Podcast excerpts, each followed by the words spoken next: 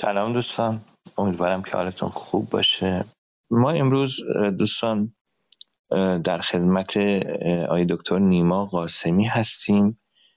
آقای نیما قاسمی داره دکترای فلسفه هستند از دانشگاه بهشتی. ایشون پژوهشگر هستند و مقالات متعددی در نشریات مختلف منتشر کردند و دوره های آموزشی رو هم در مؤسسات مختلف برگزار کردند. حالا درباره خود موضوع این برنامه ماهمانی عزیز و خود نیما بیشتر توضیح خواهند داد. آقای دکتر مجید محمدی هم که معرف حضور همگی هستند. در برنامه های قبلی ما شرکت داشتن ولی آقای نیما قاسمی امروز نخستین باری که در این برنامه آموزشگری توانا به عنوان میهمان حضور دارند و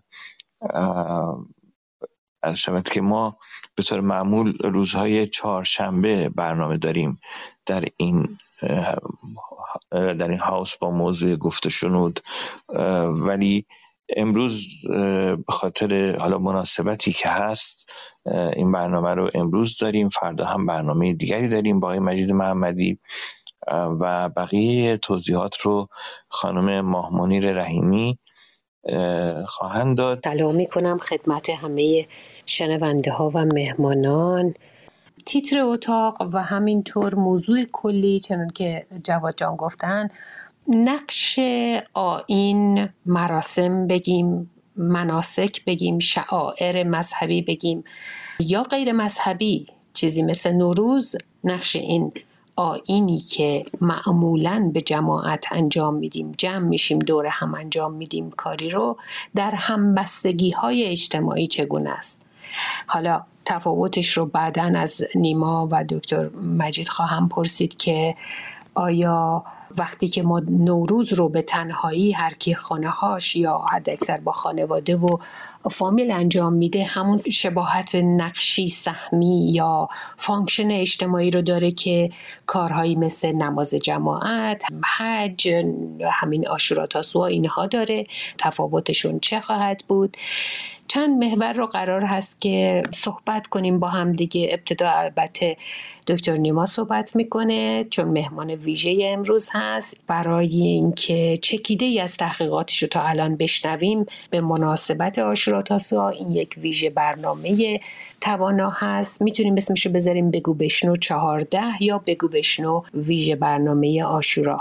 مرور خواهیم کرد بر دورنمایه کنش آینی در ادبیات اروپایی آین از منظر انسانشناسی قرن بیستم آین به منزله ارتباط فرازبانی و دیگر نقش ها و موضوعاتی که ممکنه نیما جان دکتر محمدی جواد و هر دوستی که مایل باشه بیاد به غنای این جلسه بیافزایه مثل اتاقهای دیگه توانا و اتاقهای چهارشنبه هامون بگو بشنو هامون ساعت اول مهمونا صحبت می‌کنن پنلیستا و ساعت دوم به بعد به پرسش و پاسخ هم می‌پردازیم. کل اتاق حدود سه ساعت خواهد بود. بنابراین من دیگه مقدمه رو کوتاه می‌کنم. آین و رسوم این اتاق رو قبلا گفتیم اطلاع رسانی کردیم خواندیم. بیش از این مزاحمتون نمیشم. دکتر نیما جان امیدوارم که حالت خوب باشه. بفرمایید عزیزم اول کلیاتش رو اگر می‌خوای بگی و بعد هر جا که خسته شدی خواستی آبی بنوشی من میام محور بعدی رو اعلام می‌کنم. بفرمایید. درود درود بر شما. یک بار دیگه به کسانی که تازه وارد اتاق شدن ممنونم ازتون. بله من فارغ التحصیل رشته فلسفه جدید و معاصر غرب از دانشگاه شهید بهشتی هم سال 2013 میلادی فارغ التحصیل شدم. و موضوع رساله من هم در دوره فوق لیسانس و هم در دوره دکتری استور شناسی بود با تمرکز به فیلسوف آلمانی ارنست کاسیرر که یک اسطوره شناسی فلسفی ویژه‌ای در چارچوب فلسفه خودش ارائه داد و من متمرکز به این بودم. می‌تونید حدس بزنید که مباحث اسطوره شناسی به حال هم پوشانی زیادی با مباحث دین پژوهی داره. همینطور با مباحث انسانشناسی یا آنتروپولوژی داره. ببخشید. و به طوری که هم ارنست کاسیلر و هم فیلسوف هموطنش مکس شلر رو در واقع بنیانگذاران نوعی انسانشناسی فلسفی فلسفیکال انتروپولوژی محسوب می‌کنند و کاسیلر هم از آرای شلر در کار خودش استفاده کرده و من کمی جلوتر به شلر به خصوص ارجاع خواهم داد. ارزم این بود که من به اقتضاع در واقع تحصیلات خودم با مضمون آین مواجه شدم و یک مقدار شاید الان زود باشه یا شاید از بس دور بیفتیم. اگر بخوام بگم که چطور بود که من به خصوص به مفهوم آین در معنای رایت یا ریچول هم در, در تمامی این گفتگو که در خدمتتون هستم وقتی میگم آین این رو مترادف مناسک و معادل اصطلاح لاتین رایت R-I-T-E و ریچوال به کار می‌برم. می‌تونید حس بزنید که خب من به فراخور موضوع رسالم به حال با مفهوم آین برخورد می‌کردم. منتها خیلی جدی شد علاقه شخصی پیدا کردم و چنان که شاید در انتهای برنامه یا در بخش پرسش و پاسخ فرصت پیدا کنم کمی بیشتر توضیح میدم که علاقه شخصی من چطور به ویژه نسبت به آین برانگیخته شد. اما همونطور که ماه منیر عزیز گفت چون مراسم آشورا تاسوهاست و محرم و سفر هست در یا حالا هوایی به خصوصی داره. ایران همیشه اینطور بوده. ما این رو مختنم شمردیم که راجع به رایت یا راجع به آین کمی بیشتر و گسترتر صحبت بکنیم. من ایام نوروز گذشته همین نوروزی که گذشت تلویزیون من و تو منو دعوت کردن راجع به آین نوروز در کنار دو تا پنلیست دیگه کمی صحبت کردم و اینجور آغاز کردم که خمینی گفت که این محرم و سفر است که اسلام را زنده نگه داشته است. و من این نقل رو کردم و گفتم از منظر انسان شناسی حرف قابل تحمل و کاملا درستی. چرا که آین ها هستن که بنیان سنت ها رو تشکیل میدن و سنت ها اصولا متکی به آین ساخته میشن و متکی به آین گسترش پیدا می‌کنن. یعنی اون هسته مرکزی سنت ها حتی نه فقط سنت دینی به طور کلی سنت ها مبتنی بر کنش آینی هستن. حالا اونجا تو اون برنامه امکانش نبود و فرصت نبود از منم چنین انتظاری نداشتن ولی اینجا که توانا این فرصت رو به من داده و شما حوصله می‌کنید کمی بیشتر راجع به نظر خودم توضیح میدم که چرا اینها رو اینقدر مهم تلقی می‌کنم و خمینی رو در چیزی که گفت محق می‌دونم. من شخصا در مطالعاتی که داشتم در تاریخ معاصر خودمون قانع شدم که همین نکته مهم رو که مورد توجه خمینی بود یعنی اهمیت آین اهمیت مناسک روشنفکر مشروطه هم می‌فهمید. البته این که میگم می‌فهمید ندیدم جایی که به طور مشخص و سریح به این موضوع با همین الفاظ با همین اصطلاح شناسی کسی از بزرگان و تئوریسین های نهزت مشروط پرداخته باش. شایدم باشه و من ندیدم نمی‌دونم. ولی اینکه میگم روشنفکران مشروط متوجه اهمیت آین در در واقع شکل دادن به نیروهای سیاسی اجتماعی بودن استنباط من از عمل اونها و از رفتار اونهاست. کمی بیشتر توضیح بدم کارگزاران انقلاب مشروطه که در دولت سردار سپه وارد شدند و بعدا در قالب در واقع رژیم جدید پادشاهی پهلوی شروع کردن به کار کردن اینها از اولین اقداماتی که صورت دادن مرمت و بازسازی مقابر شاعران بزرگ فارسی زبان بوده. به ویژه با یک تأکیدی بر فردوسی که نماد و نماینده هویت ملی ما بود.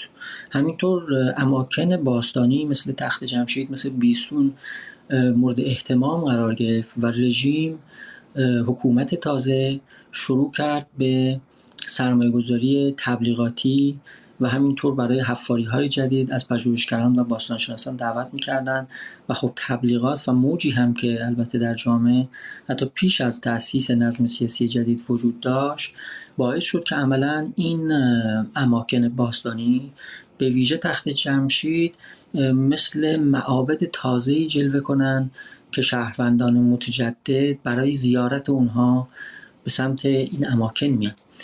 اهمیت در واقع اینها یک جور موفق شدن یک جور آین درست کنن. همونطور که استوره سیاسی استوره های سیاسی تازه ساختن و روی اون سرمایه گذاری کردن. به همین ترتیب آین هایی هم به وجود آوردن که تاکیدش روی فردوسی بود. جشن هزاره فردوسی گرفتن و همینطور اماکن باستانی رو مهیا کردن برای اینکه مردم از اقصانقات کشور بیان و ببینن.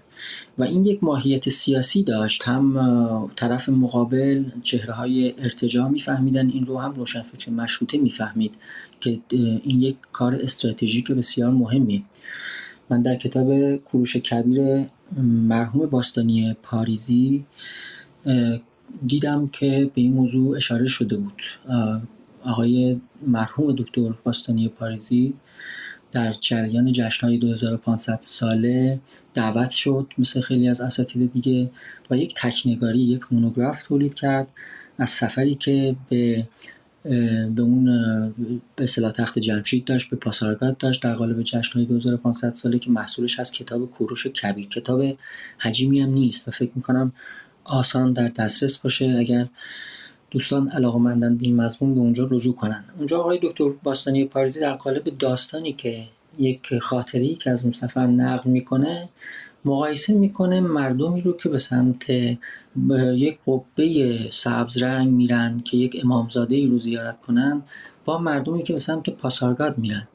یعنی این مقایسه خودش برای من حداقل کاشف از این بود که ذهنیت دکتر پاریزی متوجه است که این آین ها برای متشکل کردن بخش های دیگری از جامعه در واقع ساخته شده و یک همچین کار کردی داره. من اعتقاد ندارم که کارگزاران رژیم کارگزاران اون دوره پهلوی اول و به طور کلی روشنفکران مشروطه برنامه‌ای برای حذف اسلام یا آینهای اسلامی شیعی داشتند.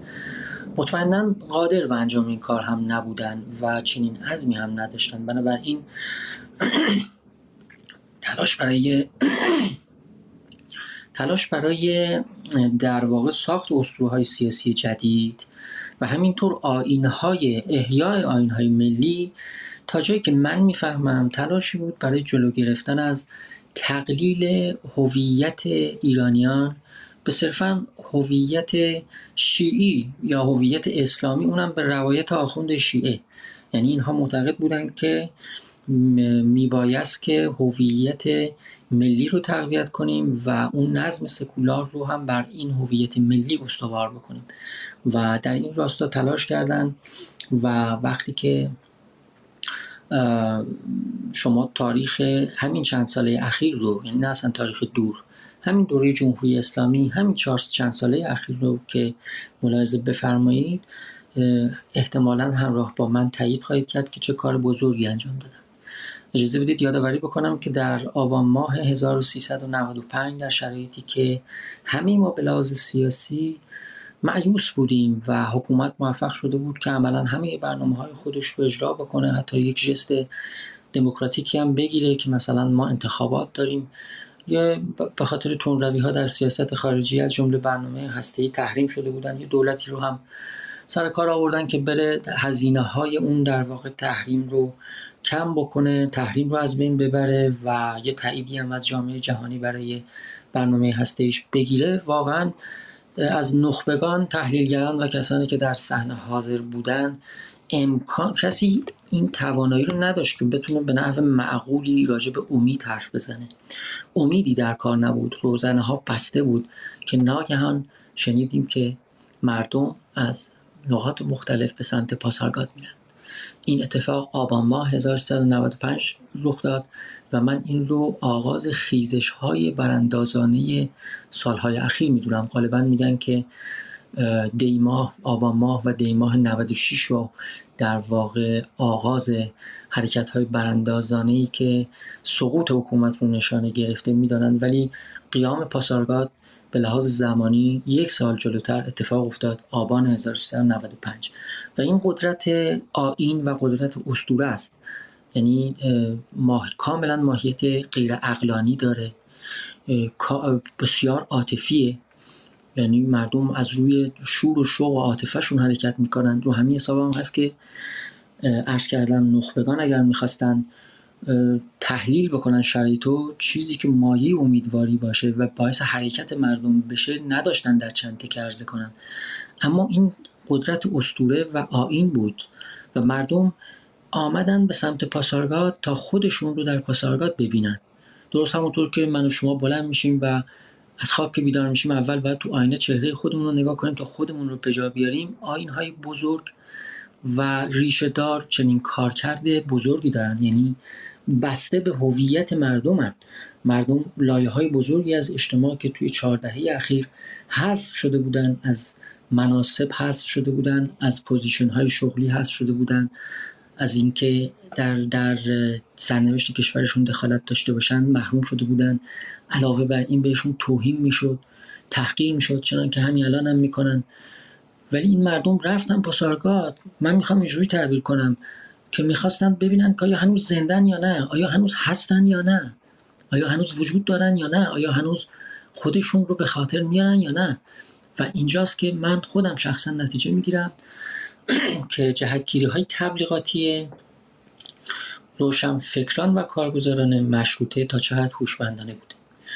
در ادامه کمی بیشتر در مورد این نظرم توضیح میدم و همونطور که ماه گفت یک مرور مختصری هم در ادبیات اروپای مدرن می‌کنم. اونجا که مضمون آین و کنش آینی طرح میشه و تا اینکه در انتها به نتیجه خودم برسم. اما تلقیم این هست که دوستانی که در این جلسه شرکت دارن حتما به دانش من در این مورد خواهند افزود. یعنی در بخش پرسش و پاسخ حتما دوستان مشارکت می‌کنن و اگر نکته ای دارن و اگر فکر می‌کنن که نکته نادرستی در حرفای من هست محبت می‌کنن منو تصحیح می‌کنن. خیلی هم خوشحالم اجازه بدید یه خیلی مقدمی هم من باقی دکتر مجید محمدی عرض بکنم که از خیلی سال پیش بعد مقالات ایشون رو پیگیری می‌کردم. حالا خیلی سال پیش دوستان می‌دونن که من کمی بیش از یک ساله که از ایران آمدم بیرون و در واقع فرار کردم. از یک حکم سنگین فرار کردم. بنابراین وقتی میگم مطالعه کردم یعنی از داخل ایران. آقای دکتر مجید محمدی از کسانی است که من همیشه مقالات و جستارهای ایشون رو تعقیب می‌کردم و مغازهشون موجب امیدواری و تسلا بوده. امیدوارم ایشون هم در بحث مشارکت کنه و به دانش همه ما در این موضوع به خصوص یعنی آین بیافزاییم. ارز کنم به حضورتون که مضمونی در مکس شلر پیدا کردم در ارتباط با موضوع گفتگوی امروز. اصطلاح کرده مکس شلر ارگانیک کامیونیتی کتابی داره به اسم زومپاتی یا همون سیمپاتی به انگلیسی. همدردی و اشکال آن. عنوان آلمانی خیلی طولانیه. انگلیسی زبان ها وقتی می‌خوان این رو ترجمه بکنن معمولا این جرفای آلمانی رو شاخ و برگشون می‌زنن کوتاه می‌کنن. ترجمه انگلیسی کتاب خیلی ساده تره. The Nature of Sympathy ماهیت همدردی یا همدلی. این فیلسوف آلمانی آمده انواع و اقسام سیمپاتی رو در واقع در فرهنگ و تاریخ جستجو کرده و جایی میگه که لحظات بخصوصی در تاریخ ملت ها وجود داره که شهروندان افراد مختلف که به هر حال در روتین زندگی اجتماعی رقیب هم دیگن. بر سر منابع مالی رقابت می‌کنن بر سر خیلی چیزها رقابت می‌کنن. ولی لحظاتی وجود داره که با هم یگانه میشن چنان که انگار یک اندامن. به همین خاطر اصطلاح ارگانیک کامیونیتی رو استفاده می‌کنه. یعنی یک کامیونیتی که مثل ارگان مثل یک اندامه واحد عمل می‌کنه. این اصطلاح مشابهش در قرآن و در فرهنگ مذهبی ما ید واحده است. قرآن دعوت می‌کنه امت مسلمان رو که ید واحده باشن. یعنی اینطور مثل یک به تعبیر شلر مثل ارگانیک کامیونیتی عمل بکنن. اما این لحظات به خصوص که ما توی تاریخ معاصرمون بارها و بارها دیدیم واقعا لحظات شگفتی است. مثل همون دوشنبه بزرگ سال 1388 یا مثل همین انقلاب ژینا که بعد از اون جنایتی که مرتکب شدن دیدیم که در سراسر کشور مردم چنان به خیابان آمدن و چنان جان فشانی کردن که انگار مشت اون مزدور تبهکار که به سر اون دختر ایرانی خورد انگار به تن همه ایرانیان برخورد کرد. و این خیلی جالبه. چیزی در حد شگفتی. ولی نه فقط جامعه ما بلکه جوامع دیگه هم از این لحظات ویژه رو تجربه می‌کنن. این این کارکردش نظم بخشیدنه. یه موقع مثلا لحظه به خصوصی به وجود میاد که مردم با هم در جان یگانه میشه. به خیابان میان و چنان عمل می‌کنن که انگار یک اندامن. اما این در حقیقت کارکردش اینه که به صورت منظم و حساب شده ای برنامه ریزی شده ای شهروندان رو وارد یک عمل مشترکی بکنه و اینها رو از فردیت های خودشون خارج بکنه و اینها رو داخل یک کامیونیتی قرار بده. بنابراین این می‌تونم اینطور بگم که یگانه سازه. یکی از کارکردهای آینها یگانه سازی مردمه و کمک می‌کنه که مردم از منیت ها و فردیت های خودشون حداقل به شکل موقتی خارج بشن و به یاد بیارن که چه منافع منافع مشترکی با هم دارن و همسو و همافزا بشن. این اصطلاح سینرژی یا همافزا هم اصطلاح مهمی است شما تایید خواهید کرد که اگر شهروندان پراکنده باشن یک نیروی سیاسی نیستن. آینها از اینجاست که به خصوص اهمیت و کارکرد سیاسی پیدا می‌کنن. اگر شما بتونید شهروندان رو به هر نحوی به خط بکنید و اینها رو مثلا در قالب یک آین دور هم گرد بیارید می‌تونید اینها رو در معنای آشنای کلمه بسیج بکنید. اهمیت سیاسیش به خاطر همین بوده و روشنفکر مشروطه هم به این علت احتمام داشت برای احیای آین های ملی. همونطور که عرض کردم آین ها هویت بخش هم هستند. نه همه آین ها البته ولی آین های ریشه دار و آین های بزرگ معمولا گره می‌خورن به هویت ها اونم حالا حسب اینکه این آین خودش چی باشه و قرار مثلا در, در بستر کدام سنت این آین شکل گرفته می‌تونه مقوم هویت دینی باشه یا مقوم هویت ملی باشه یا اصلا مقوم انواع اقسام هویت های دیگه باشه. مثلا فرض فرمایید که LGBT گروه اجتماعی LGBT هم می‌توانند و کردن های خودشون رو دارن و نماد نماد و های خودشون رو دارن و این کمک می‌کنه تا به مسابقه یک گروه اجتماعی اقلیت و آسیب پذیر متشکل بشن شجاعت این رو پیدا کنن که در عرصه عمومی حاضر بشن. این از کارکردهای به ویژه های سیاسی است. بنابراین مختصر ارز بکنم هویت ساز هم هست آین مقوم هویت هست حتی هویت های جنسیتی نه فقط هویت های ملی یا دینی. از همینجا بلافاصله یادآوری بکنم حدس می‌زنم شما تایید خواهید کرد که اگر چنانچه یک حکومتی مثل همین حکومت فرقه تبهکار بخواد از انجام آین یا مناسک یک یا چند گروه اجتماعی جلوگیری بکنه این خودش در حقیقت برنامه‌ای برای حذفه یعنی شما وقتی جلوی آین یک مذهب رو بگیرید یا جلوی آین یک گروه اجتماعی رو بگیرید این مقدمه حذف اینها از عرصه عمومی است. علت اینکه حکومت در چهار دهه اخیر سعی کرده کمرنگ جلوه بده یا حتی تضعیف بکنه های ملی رو. همینه. چرا, چرا که برنامه حذف دارن. برنامه حذف لایه های بزرگی از اجتماعی دارند و لایه های بزرگی از اجتماع رو دارند و بنابراین تلاش می‌کنن که جلوی آین هایی که مقوم هویت اون بخش های اجتماع رو به هر نحوی شده بگیرن حالا البته آین های از میان آین های ملی به ویژه نوروز اونقدر بزرگ و فراگیر و قدرتمند هست که موفق به انجامش نشدن.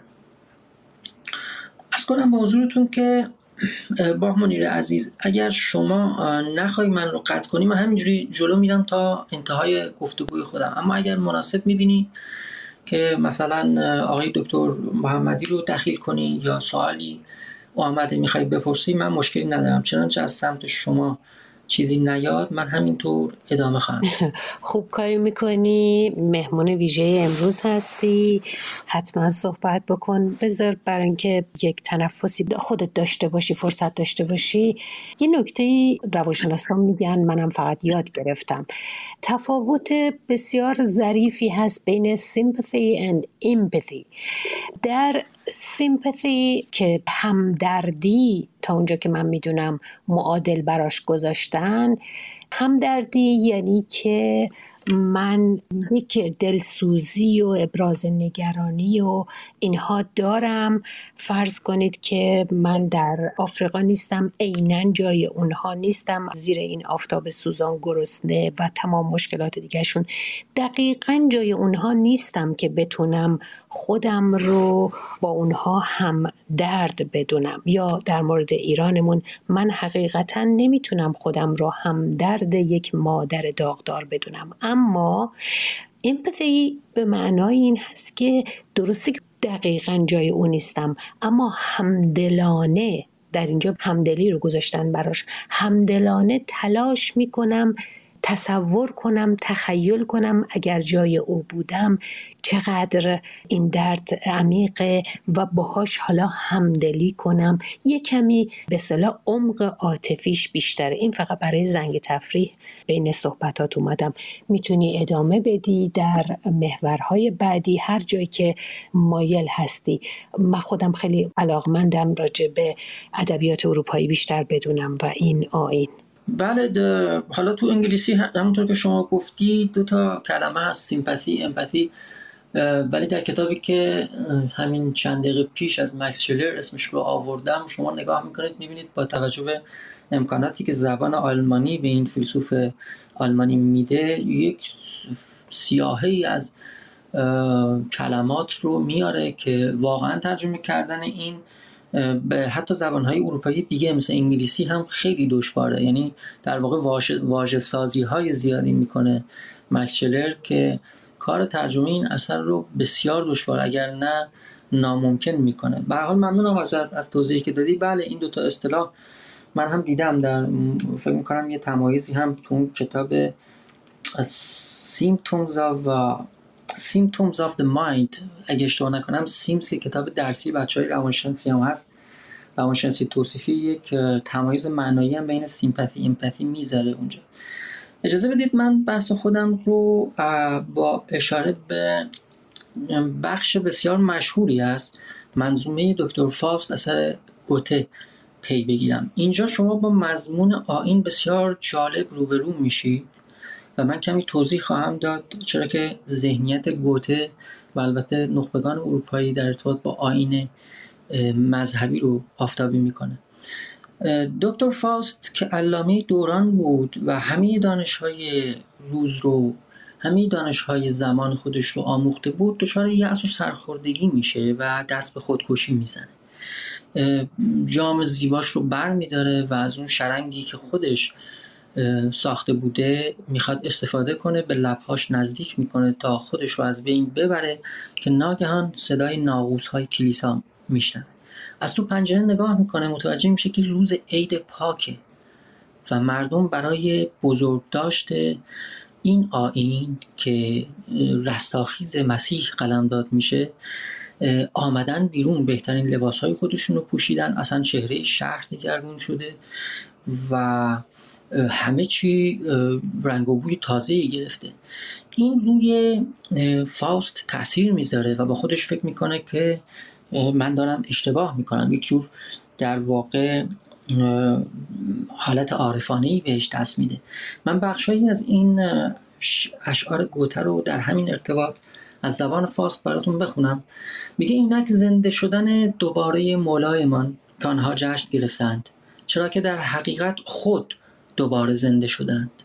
از خانه های محقر و اتاق های ملالانگیزشان از کار و بار و مشغله های معاششان از فشار سقف و کف منازلشان از کوچه های تنگ و تاریکشان از شبهای با قدر و منزلت کلیساهاشان رو به روشنایی آوردند.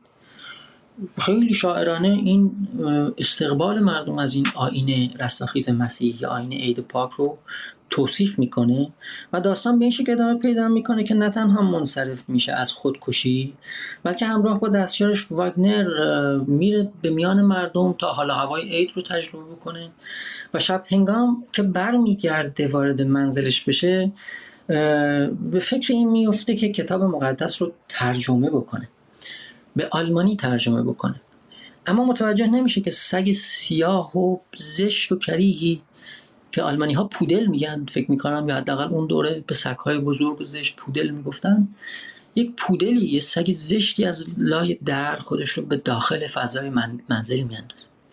دکتر فاست که شروع می‌کنه ترجمه کردن از انجیل یوحنا شروع می‌کنه و اون جمله مشهور در ابتدا کلمه بود. دوستان اهل مطالعه می‌دونن انجیل عهد جدید در اصل به زبان یونانی بوده و بنابراین در ابتدا کلمه بود رو میشه می‌تونید حدس بزنید که این کلمه همون لوگوس. واژه کاملا شناسنامه دار آشنا و قدیمی لوگوس که معلف انجیل یوحنا استفاده کرد. دکتر فاست بنا به خلاقیت ذهنی گوته دکتر فاست از اینجا شروع می‌کنه و با خودش فکر می‌کنه که من باید این جمله رو چطور ترجمه بکنم.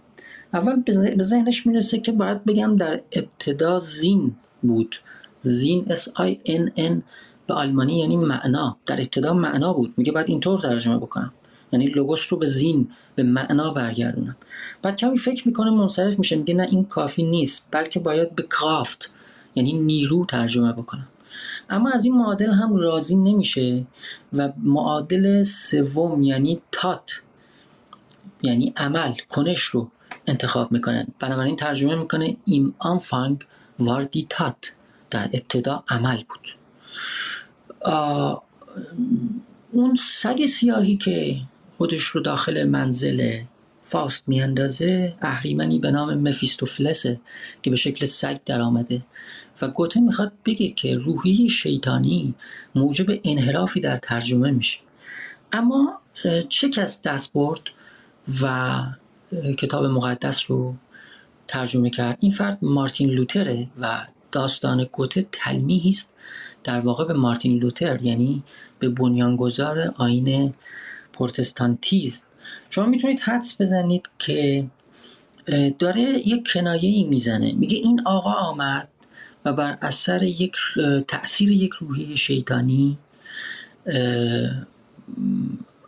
آینهای کلیسایی رو حذف کرد. ایده مارتین لوتر این بود که به خاطر فساد سازمان کلیسا یه همچین جهتی رو گرفت دوره اصلاحات دینی بود و مارتین لوتر با این پیشنهاد آمد که آینهای کلیسایی زائد کشیش ها تبدیل شدن به کاسب.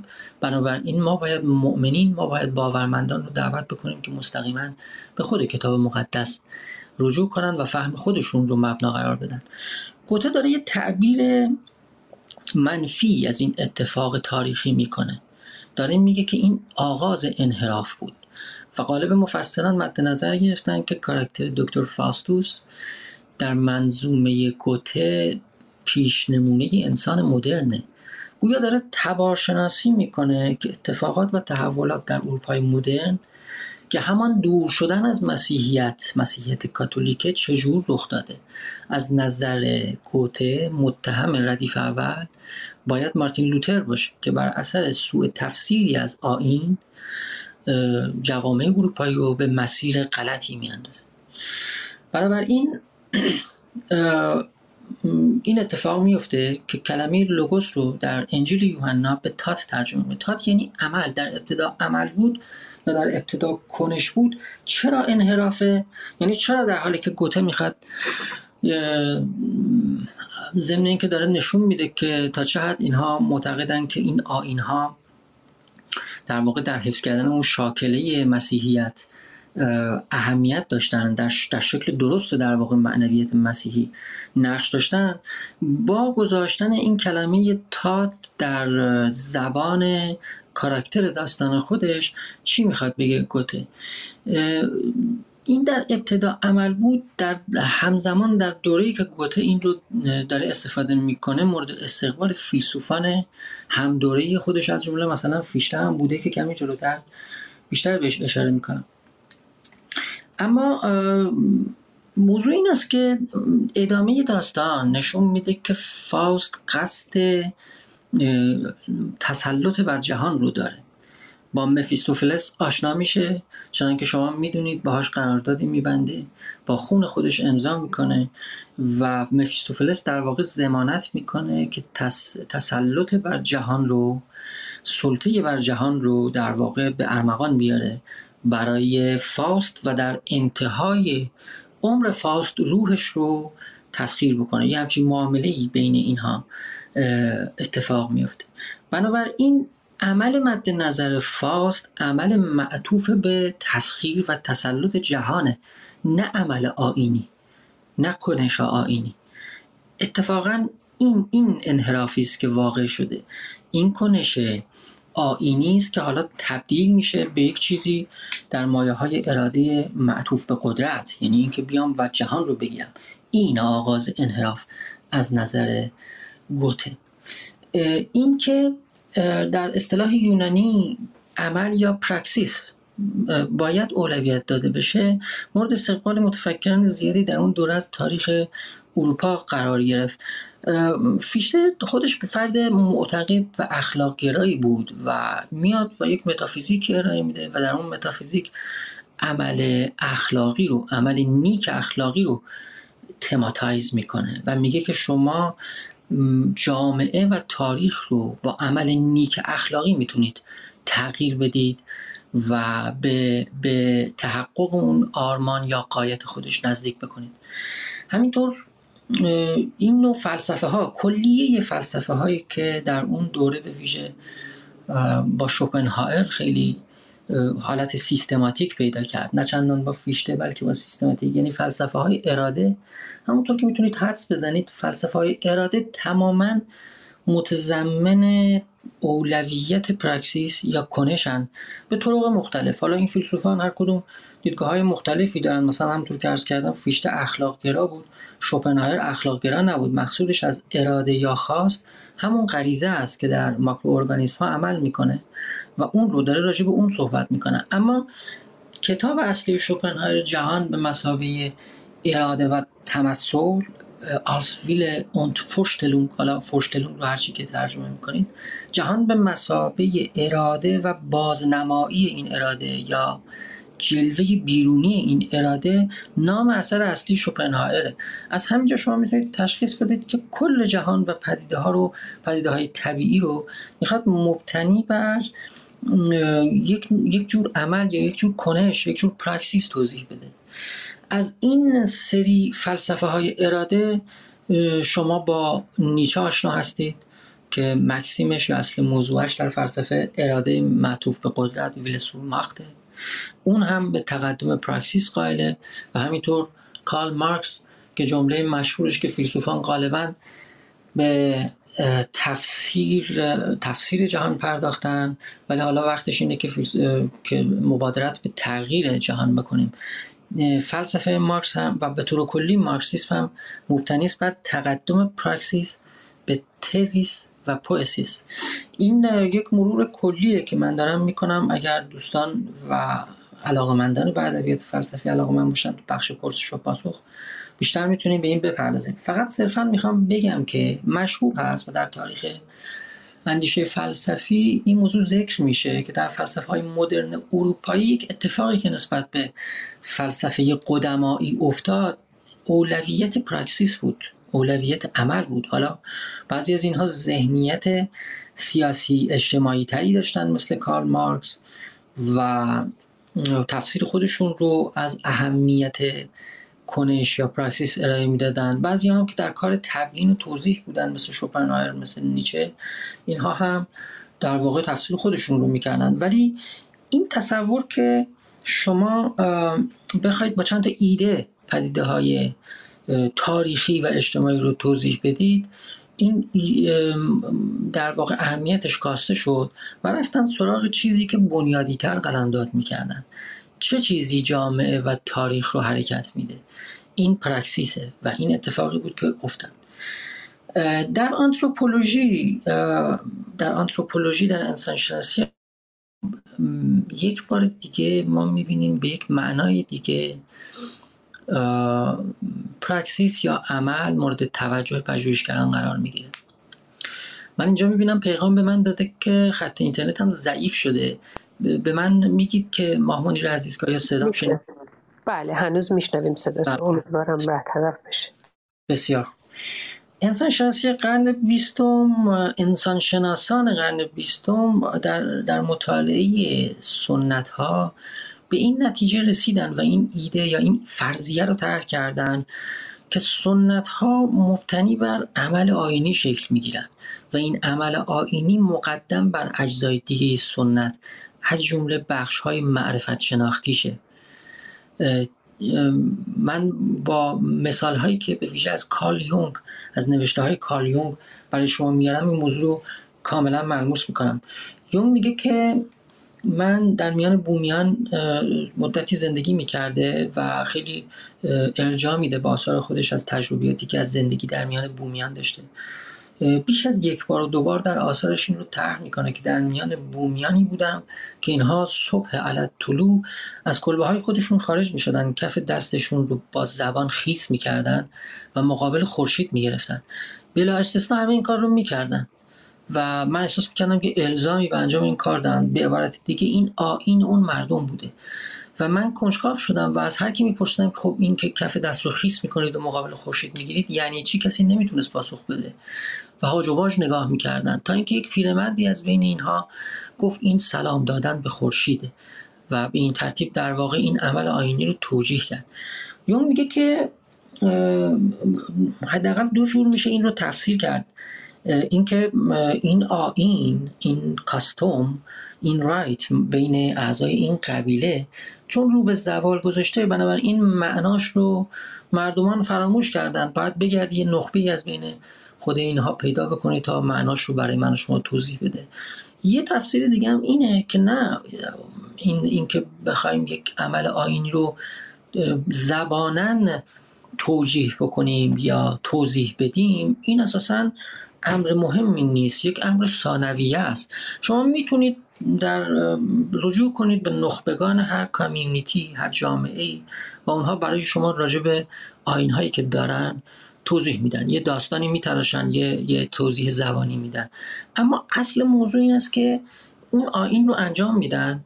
چرا که نوعی وحدت بین اینها ایجاد می‌کنه و همبستگی اجتماعی میاره اینکه حالا بعدا چجوری می‌خوان براش توضیح بدن این ثانویه است و هم منطقا و هم زمانا بعدا اتفاق میفته همینطور ارز کنم به حضورتون که از تجربهش در میان سرخپوستان پوبلو خیلی جالب نقل می‌کنه که اینها در ارتفاعات آمریکا در جای ارتفاعات آمریکا زندگی می‌کردن و اینها هم یک مراسم آینی داشتن و می‌رفتن توی توی مه وقتی که مه می نشست بر ارتفاعات و اعمالی رو انجام می‌دادن از کاری یا وردهایی رو میخوندن و معلوم بود که این براش خیلی مهمه.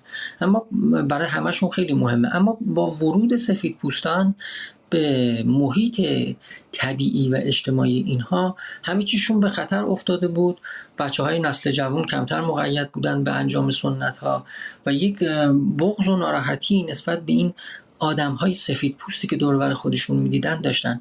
یون وقتی که پیگیر میشه و با اینها سر گفتگو رو باز می‌کنه توضیح میده که من پیرمردی رو پیدا کردم که خیلی هم با احساسی معلوم بود که داره تلاش می‌کنه احساسات خودش رو لگام بزنه و خلاصه حرفش به من یونگ سفید پوست اروپایی این بود که چطور شما نمی‌فهمید که خورشید پدر ماست؟ نگاه کنید ببینید ارتفاعات یخ میبنده. اگه خورشید نیاد اون یخها آب نمیشن. اگه یخها آب نشن رودخانه ها جاری نمیشن و دشت و دمنی در کار نخواهد بود. نه حیوانات می‌تونن تغذیه کنن نه انسان می‌تونه تغذیه کنه. و بنابراین خورشید پدر ماست و ما اگر این عمل آینی رو انجام ندیم کوتاه مدتی بعد خورشید دیگه طلوع نخواهد کرد و از افق بالا نخواهد آمد و در این صورت همه ما نابود میشیم. حتی شما سفید پوست های ناباورمند که به این چیزها میخندید و پوزخند می‌زنید یا میگه که بسیار خوب کاملا معلومه که من و شما که با علم آشناییم و یه تصویر دقیق تر و پوزیتیو تری از اجرام سماوی داریم نمی‌تونیم قبول کنیم و واقعا به این موضوع خندمون می‌گیره که دور هم جمع بشیم یه ذکری بخونیم یه کارهایی رو انجام بدیم و فکر کنیم رو حرکت اجرام سماوی مثلا خورشید ترسیم می‌ذاریم. طبیعتا چنین چیزی به لحاظ علمی که قابل قبول نیست. اما این چیزی است که شما در جوامع بزرگ و تکامل یافته چه در مسیحیت چه جوامع دیگه می‌بینید که مردم چطور به آین عمل می‌کنن و این چقدر براشون محوریه. اونها از طریق آین گویا یه معادله بین خودشون و جامعه خودشون با, با خود هستی با کائنات برقرار می‌کنن. خودشون رو ارتقا میدن و معنا بخشی به زندگیشون می‌کنن. به این ترتیب اینجا هم در چیزی که از در واقع تجربه خودش از سرخپوستان پوئبلو میگه یادآوری می‌کنه که اون بخش معرفت شناختی یا ایدئولوژیک سنت ها نیست. حالا از منظر روانکاوی و روانشناسی تاکید می‌کنه که من دارم از منظر روانشناسی روانکاوی میگم. میگه از منظر روانشناسی معلومه که این آدم داره چه کار می‌کنه و کارش کاملا قابل قبوله. توضیح زبانیش مد نظر نیست. توضیح زبانیش چیزی اضافه است. ولی من از روانشناختی می‌تونم بفهمم این داره چه کار می‌کنه. ارز کنم به حضورتون که یکی از کلیدواژه های یونگ و یونگی ها اصطلاح تناول مشترک که در ارتباط با همین آین استفاده میشه. خیلی اصطلاح خوبیه و من اگه فرصت کنم باید برم تحقیق کنم ببینم این اصطلاح رو یون احیانا از کجا استفاده کرده آیا ابتکار شخص خودشه یا نه. ولی ما خیلی راحت می‌تونیم با این ارتباط بگیریم. این تناول مشترک همین کاری است که مثلا در ایام آشوا تاسوها اونهایی که نظری دارن مثلا قیمه و قرمه درست می‌کنن به صورت نظری و میدن همین کار رو انجام میدن. یعنی یه غذایی درست کنیم بزنیم وسط با هم بخوریم. ببینید آینها گاهی اوقات شکلی به همین سادگی دارن. منتها به معنای کلیتری یونگ داره به کار می‌بره و داره میگه که هر آینی در حقیقت نوعی تناول مشترک. یعنی مردمی که جمع میشن و یک مجموعه اعمالی رو با هم انجام میدن اینها دارن هم اصطلاح همبستگی اجتماعی رو من از متون انسان, انسان شناختی استفاده می‌کنم و برای گفتگوی ما در واقع تکیه من به این همبستگی اجتماعی این کارکرد همبستگی اجتماعی میاره و افراد پراکنده یک جامعه رو کنار هم جمع می‌کنه. خود اون عمل چیه؟ اون عملی که اینها جمع میشن و با این حساسیت و علاقه انجامش میدن.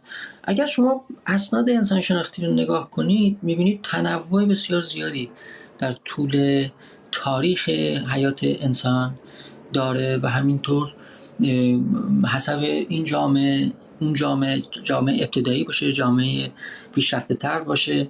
ارز کنم که مال کدوم فرهنگ باشه؟ طبیعتا این آین ها فرق می‌کنن و تنوع بسیاری دارن. اما کارکردهاشون یکسانه. یعنی ما می‌تونیم از منظر انتروپولوژی و از منظر روانشناسی بتونیم تشخیص بدیم که گویا خود اون عمل نیست که چندان مهمه. اون تناول مشترکی که مهمه. و اینکه مردم به ویژه در های آینده چجوری توضیح میدن و چجوری در واقع یک توضیح زبانی میتراشن برای آین خودشون؟ این یه امر فرعی و طبعی است. تو فرهنگ خود ما مثلا در ارتباط با روزه توجه بفرمایید آینی داریم مثل روزه. جامعه اقلانی میشه مردم تحصیل کرده میشن. خود تحصیل کرده یعنی اینکه با زبان عجیمتر میشن و زبان رو جدیتر می‌گیرند و بنابراین هر چیزی باید یه توضیح و توجیه زبانی پیدا کنه. همونطور که تیلور میگه اصولا اقلانی سازی تا حدود زیادی به معنای توانایی در بیان زبانی اشیا و امور و پدیده هاست. بنابراین وقتی شما شروع می‌کنید یه چیزی رو به صورت زبانی توضیح می‌دید اولا یعنی اینکه دارید عقلانیش می‌کنید. تو فرهنگ ما بر اثر افزایش تعلیم و تربیت و اهمیت پیدا کردن زبان و در یک کلام اقلانی سازی مردمی میان و میگن که روزه گرفتن برای اینه که مثلا برای سلامتی خوبه. یا برای اینه که ما یه مقدار گرسنگی بکشیم و بفهمیم مردم فقیر چی می‌کشن؟ اینا همین توجیهات در واقع زبانی یا اقلانیه که بر اثر تغییر فضا اتفاق میفته شما اگه به خود سنت ها رجوع کنید می‌بینید که نیازی ندیدن ضرورتا که این توضیح رو بیارن. اگه من در ارتباط با همین روزه یادآوری بکنم که متن مقدس مسلمانان یعنی قرآن چی میگه در واقع موضع خودم رو تقویت کردم. قرآن خیلی ساده میگه که کتب علیکم سیام کما کتب علی الذین من قبلکم. این بر شما نوشته شد. همونطور که بر ملت های پیش از شما نوشته شد. بنابراین دلیل اقلانی براش نمیاره. میگه این یک آین نیست که شما باید بهش عمل بکنید. من با گفتن این نکته آخر می‌خوام بحث خودم رو تموم بکنم و وارد گفتگو بشیم. اگر که اصلا این مضمون برای شما و برای شنوندگان جذاب بوده وارد گفتگو بشیم. و اون چیزی که من می‌خوام برجسته کنم اینه تلقی من این است که این نوعی امکانه یه امکان برای متشکل کردن جامعه یا بسیج کردن جامعه است.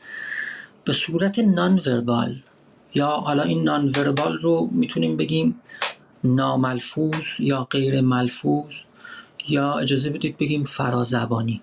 فرازبانی به این معنا که نقش زبان به ویژه در اون وجه سمانتیک یا معرفتی خودش تضعیف میشه و به حاشیه میره. ما اینجا یک مجموعه عملی رو انجام میدیم. این مجموعه اعمال هم همونطور که گفتم بسیار متنوع. ممکنه یه جور رقص باشه. یه جور رقصی که مثلا شما نگاه می‌کنید افراد یک قبیله انجام میدن ممکنه از نظر من شما خنده دارم بیاد. یعنی هیچ مبنای عقلانی به خودی خودش نداره. اما در این حال همونطور که گفتم اون کارکردهای اجتماعی سیاسی رو داره بنابراین آین ها تماما مثل یک چاقوی تیز میمانن هم هم کارکرد دارن هم خطرناکن در واقع اون وجه پرمخاطره آین ها به همین وجه غیر اقلانیشون برمیگرده. انرژی فوقلاده ای آزاد می‌کنن اگر یک آینی به طور همگیر در جامعه مورد استقبال قرار بگیره و مایه وحدت این مردم بشه می‌تواند حتی سیستم های سیاسی رو زمین بزنه یا بالا ببره و تحولات بزرگ یعنی دورانساز بشه چنین قدرت عظیمی داره.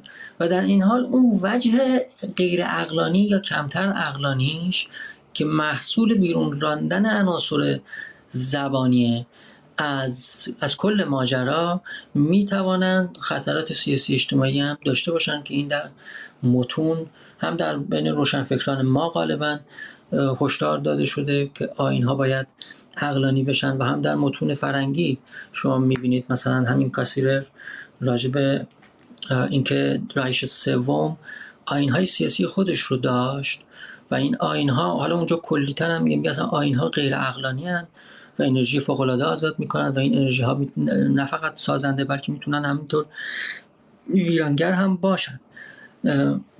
استفاده مؤثر رایش سوم از آین ها که خب آین های خودش رو می ساخت همین یونگ در مورد آین هایی که رایش سوم می ساخت ابراز عقیده کرده بود که اینها یک جور بازسازی آین های ژرمنی باستان بوده. حالا من جزئیاتشون نمی‌دونم واقعا. اگر از دوستان کسی در این مورد به خصوص مطالعه کرده یا مطلبی دیده خوشحال میشم با من در میون بذاره.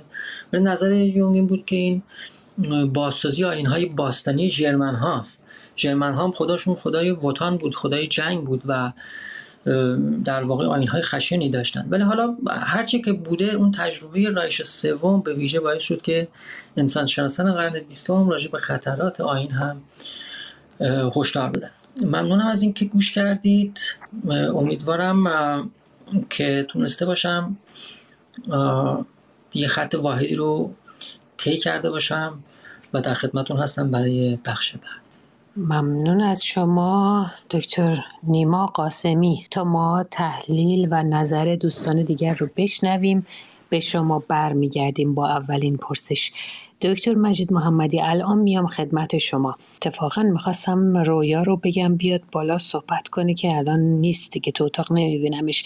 معمولا ایران اینترنت مشکل دارن. دارم می‌خواست که به عنوان یک ناظر اجتماعی روزنامه نگار هست رویا بیاد و برامون بگه که الان چگونه می‌بینه. با اون آشورا سوهایی که ما یادمون میاد یا حتی سالهای پیش آیا امسال تفاوتی کرده؟ مردم جور دیگه ای دارن رفتار می‌کنن این مناسک رو به جا میارن. چقدر هست؟ کم شده بیشتر شده شکلش عوض شده شدت و حدتش کم و زیاد شده چگونه است؟ یه نکته حالا هر که مایل هست از دوستانی که بخش شنونده ها هستن بیان این رو برامون از داخل ایران. ما تحلیلش رو هم انتظار نداریم به خاطر مسائل امنیتی ولی گزارشش رو به همون از داخل ایران بدن ممنون میشیم. دکتر نوروزی جان من براتون دعوت فرستادم در مورد اون دو که نیما هم توضیح داد و من کامنت گذاشتم ایمپاتی و سیمپاتی اگر که مایل بودید از زاویه روانشناسی بیاین بیشتر برامون توضیح بدید هر دوست دیگری هم که کوروش جان معمولا تو این چیزا اهل مطالعه هستی. اگر دوست داشتی بیا برامون بگو.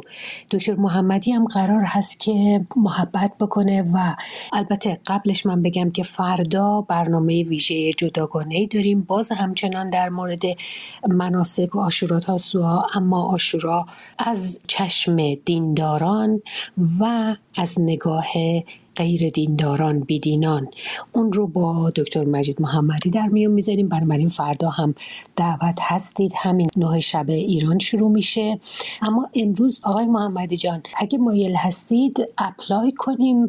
توضیح هایی که به لحاظ فلسفی تاریخی در فولکلور در ادبیات اروپا الان نیما توضیح داد به اکنون امروز ایران. نگاه ما مدام به امروز ایرانه. و اون نیما توضیح داد که یک ابزار دولبس و بسیار خطرناکه. از این سو ممکنه که این آین برای خود مردم هم بستگی بیاره. از سوی دیگه حکومت ها هم یا اقتدارگرایان اونهایی که می‌خوان قدرت رو به دست بگیرن یا کنترل بیشتری بر آدما داشته باشن از اینها از این سنت ها سوء استفاده بکنن.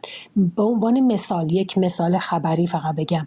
تناول مشترکی که الان نیما توضیح داد. این روزا می‌بینیم خبرش میاد که مثلا چقدر برنج بودجه کلانی که برای هیئت ها دولت گذاشته. اینکه قبلا به شکل سنتی مزری می‌دادن. هر کاری مردم می‌کردن اون امر جداست. اما اینکه دولت وارد بشه اینها رو به شکلی یعنی سربازانی برای خودش داره استخدام می‌کنه در این هیئت ها با ارتزاق اونها به خصوص با توجه به موقعیت اقتصادی وخیمی که در ایران می‌بینیم. به هر حال اینها نکات مهمی هست که می‌خوایم با هم در میون بذاریم. شما هر کدومتون آقای محمدی و دوستان دیگه خواستین صحبت بکنین راجع بهش. اون بس بخش اجتماعیش و سیاسیش و از های دیگه. مسئله خرافه هست. بخش حتی شخصیش هم. وقتی که ما بخوایم از یک function اجتماعی بهره ببریم مثل festival هایی که جاهای دیگه دنیا انجام میشه. جشنواره ها رقص های مکزیکی بگیر یا حتی کریسمس بسیاری چیزهای دیگه. function های دیگه داره. اما اگه قرار باشه این function اجتماعی منجر بشه به تعطیل کردن تحقیقات تاریخی روایت تاریخی درستش رو که بخوایم پی بگیریم یا خرد حتی فردی من اون وقت به نظر می‌رسه خطرناک میشه. یعنی متفاوت میشه اینجا قصه از غذایای استوره و استوره شناسی و مردم شناسی و فولکلور و این چیزی که من قرار باشه که خرد مستقل خودم رو تعطیل کنم. خب دیگه پرسش های من مطرح شد. دکتر مجید شما چون قرار هست حالا حالا ها در خدمتون باشیم اجازه میدین اول دکتر نیما نظرش رو راجع به اون دو بگه و بعد برگردیم که مفصل تر خدمت آقای محمدی باشیم. بله بله. خواهش می‌کنم. درود بر شما ماهمونی جان. عزیز جواد جان آقای قاسمی عزیز و دکتر محمدی عزیز که سالهاست از صحبت ها و نوشته هاشون استفاده می‌کنیم و بی نهایت سپاسگزار و همه عزیزان حاضر در رو من از زاویه روانشناسیشو میگم که فکر می‌کنم از نظر اجتماعی و به حال آمیانش هم دقیقش باید اینطوری باشه. این دوتا کلمه که شما گفتین تو روانشناسی سیمپثی رو به دلسوزی ترجمه می‌کنیم و امپثی رو به همدلی. و تفاوتشون در درک و احساس نشون دادن احساسی شدن و واکنش احساسیه. تو امپثی بیشتر درک هست یعنی درک طرف مقابل هست. تو سیمپثی بیشتر هیجانی شدن و واکنش هیجانی نشون دادنه. و من به عنوان یک روانشناس در برابر یک درمانجو اجازه ندارم دچار سیمپثی یا دلسوزی بشم. یعنی اگر این کار رو بکنم پروفشنال نیست حرفه‌ای نیست. من می‌تونم ایمپثی داشته باشم و این به درمان کمک می‌کنه. به چه معنا؟ در ایمپثی ما سعی می‌کنیم مشکلات فرد رو از نگاه خودش نگاه کنیم. بریم وارد دنیای درونیش بشیم. از چشمان اون به اون مسئله نگاه کنیم نه از نگاه خودمون. یعنی از نگاه خودمون اگه نگاه کنیم کارهای درمانجو ممکنه فرض کنیم یه فرد افسرده. دندونش رو مسواک نمی‌زنه یا صبح بلند نمیشه فرض کنیم بره جاشو مرتب نمی‌کنه یا نمی‌دونم اصلا دیر بلند میشه صبح تا غروب دوست داره بخوابه. خب من از بیرون اینو نگاه کنم ممکنه برای من اصلا مسخره باشه حتی ممکنه قضاوت کنم سرزنشش کنم. ولی وقتی میرم از دنیای درونی اون به این مسئله نگاه می‌کنم برای من قابل درک میشه که در دنیای درونی اون چه اتفاقی داره میفته که این اینجوری بروز میده. این میشه اون ایمپثی و من این ایمپثی رو و همدلی رو که وقتی با درک دنیای درونیش به دست آوردم بهش انکاس میدم. انعکاس چجوری میدم؟ میگم که فرض کنیم با توجه به اون چیزی که شما الان داری میگی از مشکلاتی که تو درونت هست از مشکلاتی که تحمل کردی از رنجهایی که تحمل کردی از احساسات سنگینی که داری من واقعا برای من قابل درکه که پس چی میشه که شما نمی‌تونی از جاد بلند شی. یعنی این درک خودم از دنیای درونی اون رو اینجوری بهش انعکاس میدم. از اون اول دارای همدلی میشم میفهممش و بعد این همدلی رو باعث میشه که یه انکاسی بهش بدم. ولی تو دلسوزی اینطوری نیست. تو دلسوزی مثلا من فقط میام غمگین میشم و ممکن اصلا اشک تو چشام جاری بشه و این مسائل. این بیشتر حالت اموشنال شدن و احساسی شدن هستش بدون اینکه بخوام دنیای درونیش رو درک کنم. از نظر روانشناسی تفاوت این دوتا کلمه اینجوریه. ماهمونی جان. ممنونم. راجع به پرسشایی هم که مطرح کردم چی فکر می‌کنی؟ عیبی نداره که از زاویه روانشناسی حتما بهش نپردازیم. راجع به این که آیا وقتی من می‌خوام از یک طرف از function اجتماعی این مناسک بهره ببرم در گروه باقی بمانم اون هویت گروهی خودم رو این چیزهایی که نیازهای آدمی زاده. من متعلق به ایرانی ها باشم با حفظ حفظینم گوشه خونه. کنارش آیا این خطر به خرافه به پیوندم برای اینکه اونورش رو داشته باشم این خطر رو چجوری می‌بینید؟ از این نظرم می‌خواین بگید چیزی یا راجع به مناسک؟ بسیار سوال خوبیه اجازه بدید آقای دکتر محمدی رو بشنویم و من راجع به این یکم بیشتر فکر کنم بعدش صحبت بکنم چشمت مخلصم. مخلصم. یعنی در حقیقت ما امروز اینجا داریم مزایا و معایب مناسک رو برگزاری مناسک رو پیوستن به این مناسک جمعی رو با همدیگه صحبت می‌کنیم با توجه به توضیحاتی که دکتر نیما قاسمی داد و بعدم دکتر نیما نوروزی. دکتر مجید جان در خدمت شما هستیم. من ابتدا تشکر می‌کنم از آقای قاسمی فرمودن که برخی از نوشته های من رو خوندن. خب این زجر رو بهشون خلاصه ازشون قدردانی می‌کنم. برای اینکه این زجر رو بر خودشون متح... چیز در واقع تحمل کردن. من فکر کردم که تو این بحث آین فرصت فرصتی که خانم رحیمی به من دادن این فرصت رو مقتنم میشمرم.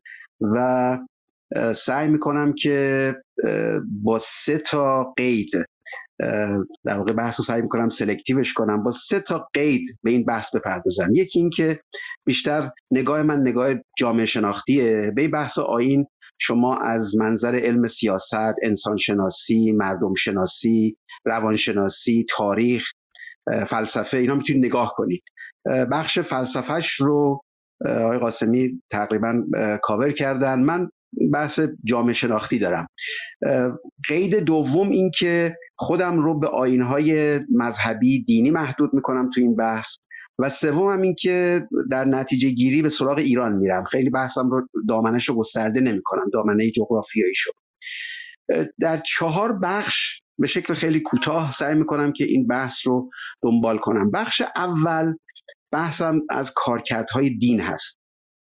دین دو دسته کارکرد داره. یه بخش کارکردهای فردیه یه بخش کارکردهای اجتماعیه. کارکردهای فردیش عمدتا بسترسازی برای رابطه با امر قدسی هست به عنوان تکیهگاه و یا اینکه یک مرجعی که به زندگی افراد معنی بده پاسخ به نیازهای معنوی است با دعا عبادت و کارکرد دیگرش هم در همین سطح فردی التیام بخشی است. در شرایطی که افراد رنج می‌برند ناشی از اینکه کسی رو از دست دادن یا بلایای طبیعی هست مثلا خوشسازی خوشسالی نماز بارون می‌خونن یا رخدادهای طبیعیه که بشر هنوز اونها رو به شکل علمی درک نکرده مثل نماز برای خصوف و کسوف.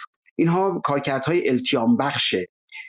و بخش دومش کارکردهای اجتماعی دین هست که به نیاز به تعلق آدما نیاز دارن به اینکه به جمعی تعلق داشته باشن اجتماعی بشن سوشالایز کنن توی اون جمع. خب دین به این نیاز هم تا حدودی پاسخ میده. البته این رو در یک کانال خاصی در یک دالان خاصی انجام میده برای اینکه فرد رو به یک عضو مؤمنی از جامعه دینداران تبدیل کنه. اجتماعی شدن به معنای خیلی گستردش نیست. آینهای دینی به عنوان الگوهای مکرر رفتار در زمانهای مشخص و با استفاده از نمادهای خاص اینا البته خب گونه های متفاوتی دارن برخیشون بزرگ یا تقویمی هن. برخیشون منزلتی هستن برخیشون شورمندانن حالت جشن و جشنواره دارن برخیشون مبتنی بر باروری بخشیشون متکی هستن بر اسطوره های مذهبی. شکل و شمایل متفاوت دارن. اینو عرض کردم این نکته برای اینکه اون سوال خانم رحیمی جواب بدم که در ابتدای این جلسه صحبتشون بود که خب این آین ها خیلی متفاوتن. علتش این هست که کلا آین های دینی در همه ادیان. اینا کارکردهای اجتماعی متفاوت دارن. خب شکل و شمایل متفاوتی هم در عرصه جامعه پیدا می‌کنن. بحث دوم من کارکردهای دین ارتقا یافته به ایدولوژی است. خب ادیان فقط در همون حد یک نهاد مذهبی بسیارشون باقی نمیمونن. ارتقا پیدا می‌کنن به ایدولوژی چه حالا در دنیای در واقع حاکمیت کلیسا در اروپا و چه الان در جمهوری اسلامی یا در افغانستان یا موارد دیگش دین وقتی که به ایدئولوژی ارتقا پیدا می‌کنه چهار تا کارکرد داره. یکی اینکه رهبر فرهمند می‌سازه رهبر قدسی می‌سازه.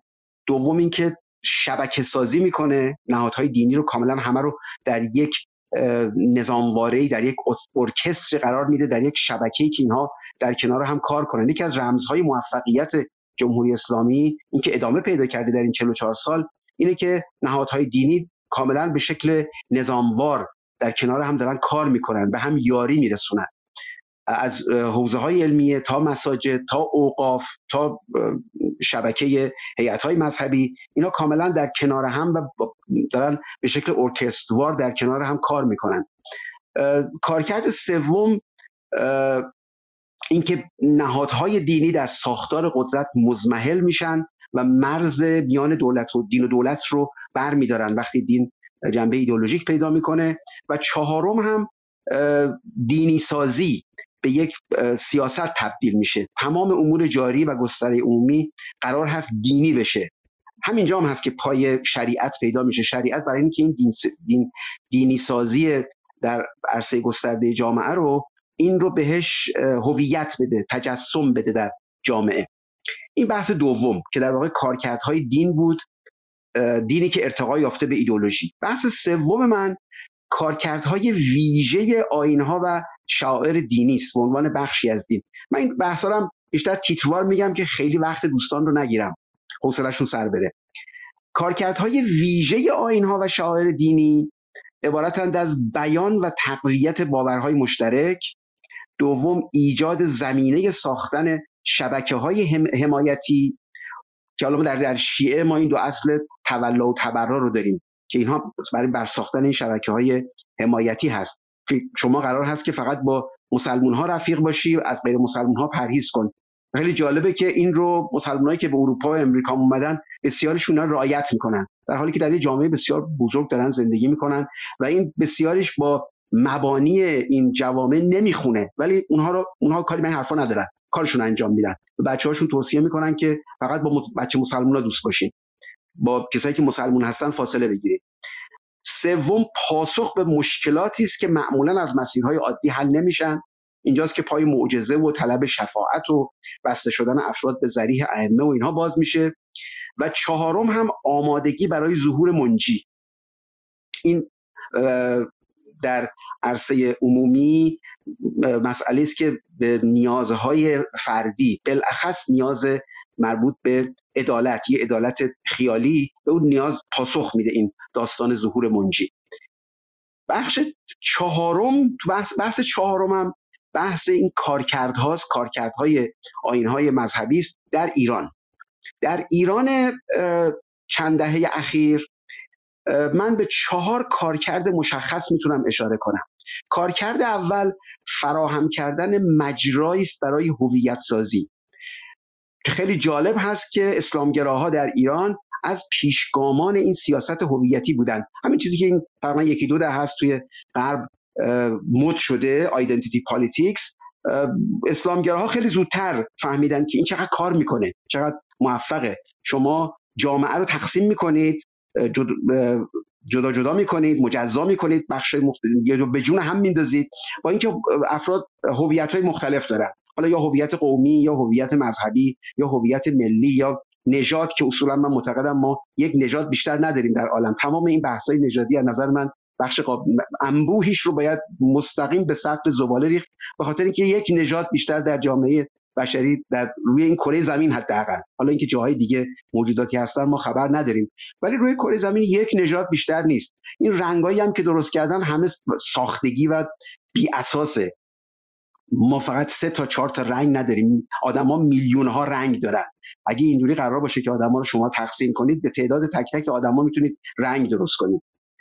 این سیاست هویتی رو اسلامگراها جدی گرفتن و خب هویت سازی می‌کنه. هویت سازی هم یه جاهای کار می‌کنه تاثیر داره. هم انقلاب سال 57 یک بخشش مبتنی بر همین داستان هویت سازی ها بود کارکرد دومش حفظ انسجام درونی شیعه است به عنوان دین اقلیت و مقابله با پراکندگی هایی که در درون همین دین وجود داره. شیعه یک دین یک دست و در واقع یک یک جنس نیست.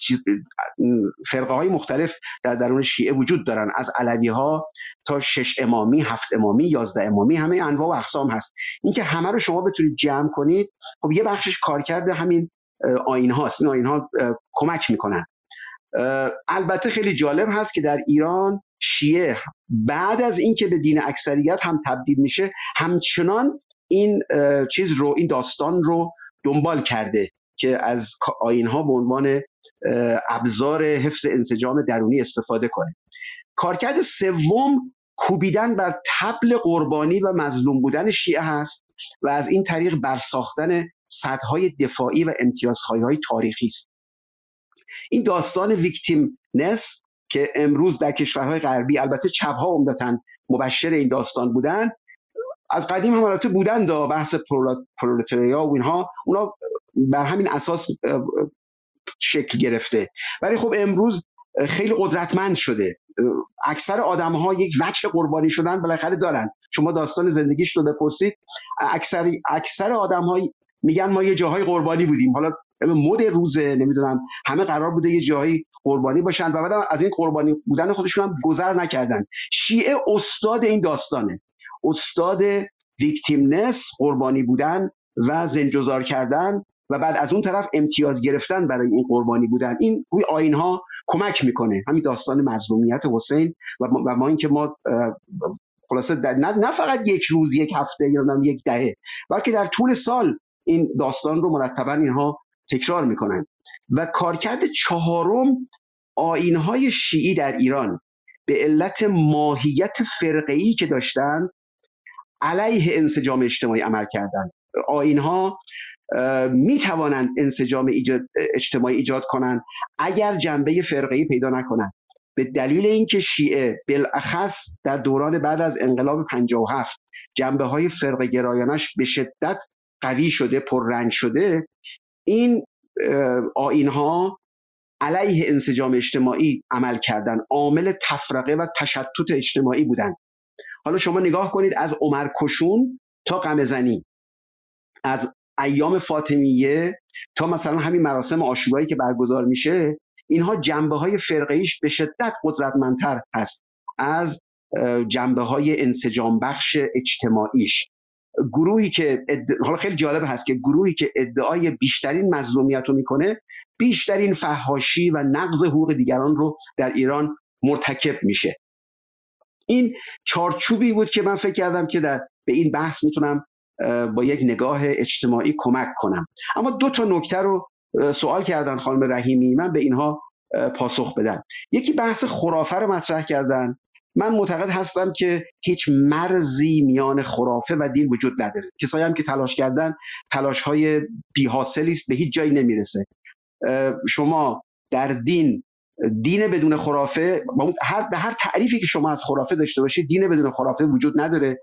اصولا باید درش باشه. نمک داستانه. حالا در یه جایی هم خود گوشت داستانه. این بخشی از ماجراست.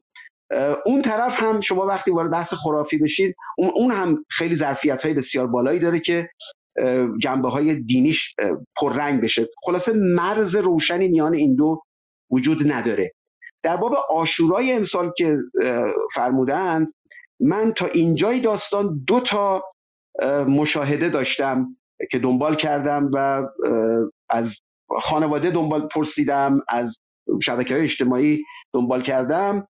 دو تا ویژگی رو در آشورای 1402 میشه دید. یک اینکه در محلات اون داستان تکیه ها و مراسم حداقل تا این هشت روزی که تا مواجه بودیم به شدت کمرنگتر از سالهای قبله. در اون حد اصولا نیست. به شدت ضعیفتر شده نسبت به سالهای قبل. و دوم هم میزان تبلیغات دولتی است. در سطح شهرهای مختلف در ایران انبوهی از بنر پرچمهای سیاه ایستگاه های سلواتی برای دادن چایی و شربت و نمی‌دونم اینجور چیزها. حکومت چون می‌دونه که این یکی از ابزارهای قدرتمندش هست سرمایه گذاری قابل توجهی کرده برای اینکه با آشورا بتونه این موج موجی رو که حالا احتمالا در سالگرد قتل حکومتی محسا احتمالا ایجاد میشه تلاش حکومت بر این هست که اون موج رو اینها بخوابونن با این داستان آشورا. تا اینجای داستان فعلا من متوقف می‌کنم بحثم بله، خیلی ممنونم از شما آقای محمدی عزیز. خب من قبل از اینکه ادامه بدم به, به جلسه یه سلامی ارز کنم خدمت دوستانی که دیرتر به این برنامه پیوستن از جمله دوستان فرزانه ای که در اتاق تشریف دارن. ارز کنم که آقای قاسمی عزیز من حین این صحبت ها من داشتم فکر می کردم که در واقع آین هایی که در حالا جوامع مختلف وجود داره حالا خب شما در کشور کانادا زندگی می‌کنید. لابد آین های سرخپوست ها رو دیدید. حالا گرچه تازه اومدید به کانادا و منم البته تازه وارد هستم. ولی خب شاید خیلی جالب باشه که حالا جوامع سرخپوستی از در واقع به خاطر اینکه هیچ پیغمبری ما نداریم از این ور یعنی دین اسلام و دین ادیان ابراهیمی به این سمت به حال نیامده بودن. چه شباهت هایی میشه پیدا کرد بین آین های در واقع جوامع سرخپوستی یا جوامع آفریقایی که مثلا حول محور یک جادوگر مثلا شکل می جادوگر قبیله یا بزرگ قبیله و از زبان رقص بیشتر استفاده می شده یا بین آین های دینی؟ تو آین های دینی هم من فکر می کنم حضرت داوود از زبان رقص و موسیقی معروف هستش که استفاده می‌کرد. حالا شاید اون زمان زبان زبان کلا خیلی شکل نگرفت. حالا نقش زبان و انواع زبان ها در این آین ها به چه صورت هست؟ آیا مطالعه تطبیقی انجام شده بین این جوامع مختلف؟ درود بر تو جواد عزیز. ممنونم از سوالاتی که پرسیدی. این از اون سوالاتی است که نمی‌دونم بگم سهل و ممتنعه یا چی چون شما پرسیدی که آیا چه شباهتی هست بین آیین های جوامع ابتدایی حالا اینجا ابتدایی هم که من میگم primitive societies این اصطلاح رو هم کم و بیش گذاشتن کنار به خاطر اینکه گفتن حالا از نگاه بالا به پایینه و مثلا جامعه سفید پوست اروپایی که حالا اومده زمین اینا رو هم گرفته و منابعشون هم گرفته و خودش تاسیس نظم اجتماعی سیاسی کرده حالا میاد به اینا میگه primitive چرا میگید primitive این زشت نمی‌دونم بعد بجاش چی گفت جوامع قدیمی تر بگیم یا چی. شما پرسیدید که چه شواهدی بین این آیینها و آیینهای در واقع جوامع بزرگ امروزی است درست فهمیدم؟ اگر درست فهمیدم جوامع دینی که در واقع در خاورمیانه شکل گرفته. در واقع از نظر کارکردی و اینکه در واقع می‌تونیم آیا می‌تونیم بگیم که همون کارکرد رو داشته ولی حالا به یک اسم دیگه به یک شکل دیگه حالا اینجا جادوگر قبیله نام گرفته. اونجا مثلا پیغمبر یاد نام گرفته در جوامع ببینید اون آره ببینید اصلا اساسا اختزاع دیدگاه رشته که اسمش هست انسان شناسی همونطور که از اسمش برمیاد اینه که بیاد و یک تنوع فرهنگی رو در سراسر سیاره ببینه و پیشفرض گرفته که اینها با هم قابل مقایسن و با هم دیگه وجه اشتراکاتی دارن. توجه بفرمایید اگر ما فکر کنیم که قابل مقایسه نیست محصولات فرهنگی مثلا یک قبیله در آمریکای شمالی با آنچه که فرض بگیرید مثلا جامعه سنتی ژاپن مثلا مذهبی که دارن شینتو. اگر ما فرض بگیریم این مقایسه ها به کل غلطه آنگاه اصلا انسان شناسی نمی‌تونه حتی یک گام به جلو ورداره. چون انسان شناسی فرض گرفته که انسان انسان داریم. الان دکتر محمدی می‌گفتن که اصلا ما یک نژاد هم بیشتر نداریم. اون نژاد انسانه دیگه. همین انسانی که رو زمین زندگی می‌کنه. انسان شناسی هم فرض می‌گیره که یک انسانی وجود داره و این آنچه که از این انسان سر می‌زنه در سراسر سیاره حتی با وجود فواصل بزرگ جغرافیایی و فواصل بزرگ زمانی با هم قابل مقایسه است. وگرنه تمامی این موارد کما که من مطالعه که می‌کنم در دانشجویی متوجه بودم که منتقد داره. اساسا این مباحث به این شکل منتقد داره. مثلا رشته ای به اسم اسطوره شناسی منتقد داره. به این معنی که میگن شما می‌خواد اسطوره های ملت های مختلف با هم قیاس کنید در حالی که اینا با هم ربطی ندارن. من یک فیلسوف بریتانیایی پیدا کرده بودم. فکر می‌کنم اسمش دروسی دروسی امت. خانم دروسی امت.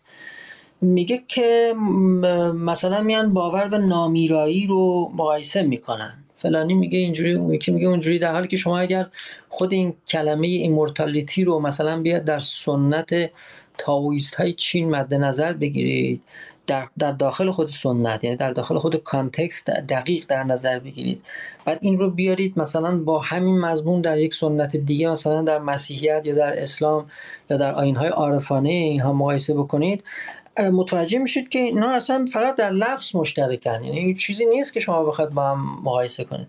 ایشون یه موضع تند این مدلی داشت و بنابراین امکان هر گونه مقایسه ای رو زیر سوال می برد و این چنین چیزی اگر بخواد جدی گرفته بشه تا حدی که من می‌فهمم خود اسطوره شناسی رو به مسابقه یک زمینه یا زاویه دید مطالعاتی از بین می‌بره و همین همین بلا هم سر انسان شناسی میاد. مثلا الان در همه اون چه که من گفتم و از از جمله از قول یونگ نقل کردم شما تشخیص دادید که حداقل یونگ داره شباهت تشخیص میده دیگه. میاد میگه که این سرخپوست پوبلو که میگه خورشید پدر ماست و ما با عمل آینی به برآمدنش از آسمان به برآمدنش در آسمان کمک می‌کنیم به حرکتش کمک می‌کنیم. خود یونگ دقیقا اینجوری می نویسه میگه که من احساس کردم یه چیزی با این آدم وجه اشتراک داریم در مسیحیت. اگرچه ظاهر اون چه که داره در توضیح کار خودش میاره مورد قبول ما نیست مورد مزحکه ماست ولی یه چیز مشترکی وجود داره. به این شکل میگه. میگه این فرمول انسان در ارتباط با خداوند یا انسان در ارتباط با کائنات هستی. اینکه انسان خودش رو یک موجود ویژه و محوری قلمداد کنه و عمل خودش رو بنیادی ببینه. این چیزی است که در همه سنت ها پیدا در سراسر زمین مشابهش پیدا میشه. یعنی دقت بفرمایید یه وجه اشتراک پیدا کرده دیگه یه شباهتی پیدا کرده. متا آمده زواهر رو کنار زده و یه مقدار تفسیر خودش رو پیش کشیده تا یه چیز باطنی تری رو نشون بده. بنابراین این به زاویه دید شما بستگی داره. این موضع هم در میان اکادمیسیان ها هست و من دیدم چون که گفتم که بیان بگن نخیر اینا هیچ رفتی به هم ندارن. و یه بحث مفصلی است. حالا اگر اجازه داشته باشم من در ارتباط با اون دکتر محمدی گفت آقای محمدی میکروفونتون بازه آقای محمدی. بفرمایید بله. توی صحبت دکتر محمدی نکات جالبی بود که البته به شکل گذرایشون گفت. مثلا اینکه ایشون اومد شمرد که یک دین یا یک آین وقتی می‌خواد تبدیل به ایدئولوژی بشه اون وقت چه کارکردهایی پیدا می‌کنه. خیلی جالب بود. کاش من یادداشت می‌کردم. خیلی هم خوب ایشون شمرد. از جمله اینکه رهبر فرهمند می‌سازه و بقیه اون عوارضی که خب ما متاسفانه تو این چهار دهه اخیر دیدیم و تجربه کردیم و تمام ایار داریم ببینیم این سوال خودش پرسیدنیه که آیا قابل تصور هست که آین داشته باشیم؟ اما این آین اون وجه زبانی ایدئولوژیکش رو که من راجبش بحث کردم اساسا تولید نکنه. یعنی توجه بفرمایید مگه, مگه گفته نمیشه که این آین یک چیز بنیادیه و در آمدن اون توجیهات زبانی و بعد متعاقب اون توجیهات زبانی تئوری و بعد متعاقب اون تئوری وقتی گسترش پیدا می‌کنه یه دستگاه معرفتی به عبارت دیگه ایدئولوژی. اینها چیزی است که شما می‌تونید مطالعه بکنید و ببینید که این مراحل طی میشه. آیا میشه جلوشو گرفت یا نه؟ من ابتدای بحثم گفتم که اگه فرصت پیدا کنم توضیح میدم. که چرا چطور علاقه شخصی من جلب شد به مسئله آین یک آینی که من خودم شخصا روش مطالعه کردم و فکر می‌کنم احتمالا من تنها فارسی زبانی هم که اصولا تکنگاری تولید کرده راجع به این آین آین سانتو دایمه. این آین سانتو دایم و من همون دوره که دانشجو بودم در ایران و روی رساله اصول شناسیم کار می‌کردم یه فرصت مطالعاتی گرفتم و رفتم دانشگاه هومبولت برلین و اونجا با این پیروان آین سانت دایم آشنا شدم. راجبشون مطالعه کردم. خیلی برام جالب بود و اون علاقه شخصی که گفتم به خصوص متوجه این آین شد که خیلی ویژگی های خیلی جالب و عجیبی داره. یکی از نکات خیلی جالبش اینه که این آین بسیار جوانه. یعنی بنیانگذارش که یک کارگر سیاه پوست بوده که اینها کارگرها رو برده های سیاه رو در واقع از آفریقا وارد می‌کردن به آمریکای جنوبی برای اینکه برن داخل جنگل آمازون و سمق درختان رو بگیرن. و به اینها رابرت تپر می‌گفتن. یعنی ما تو کارتون ها می‌دیدیم. یه دونه یه خراشی میدن بدن درخت و یه دونه کاسه چوبی زیرش می‌زنن تا اون سمقش آروم آروم بچی که داخل کاسه. و اینها وظیفهشون این بود که این کارو بکنن.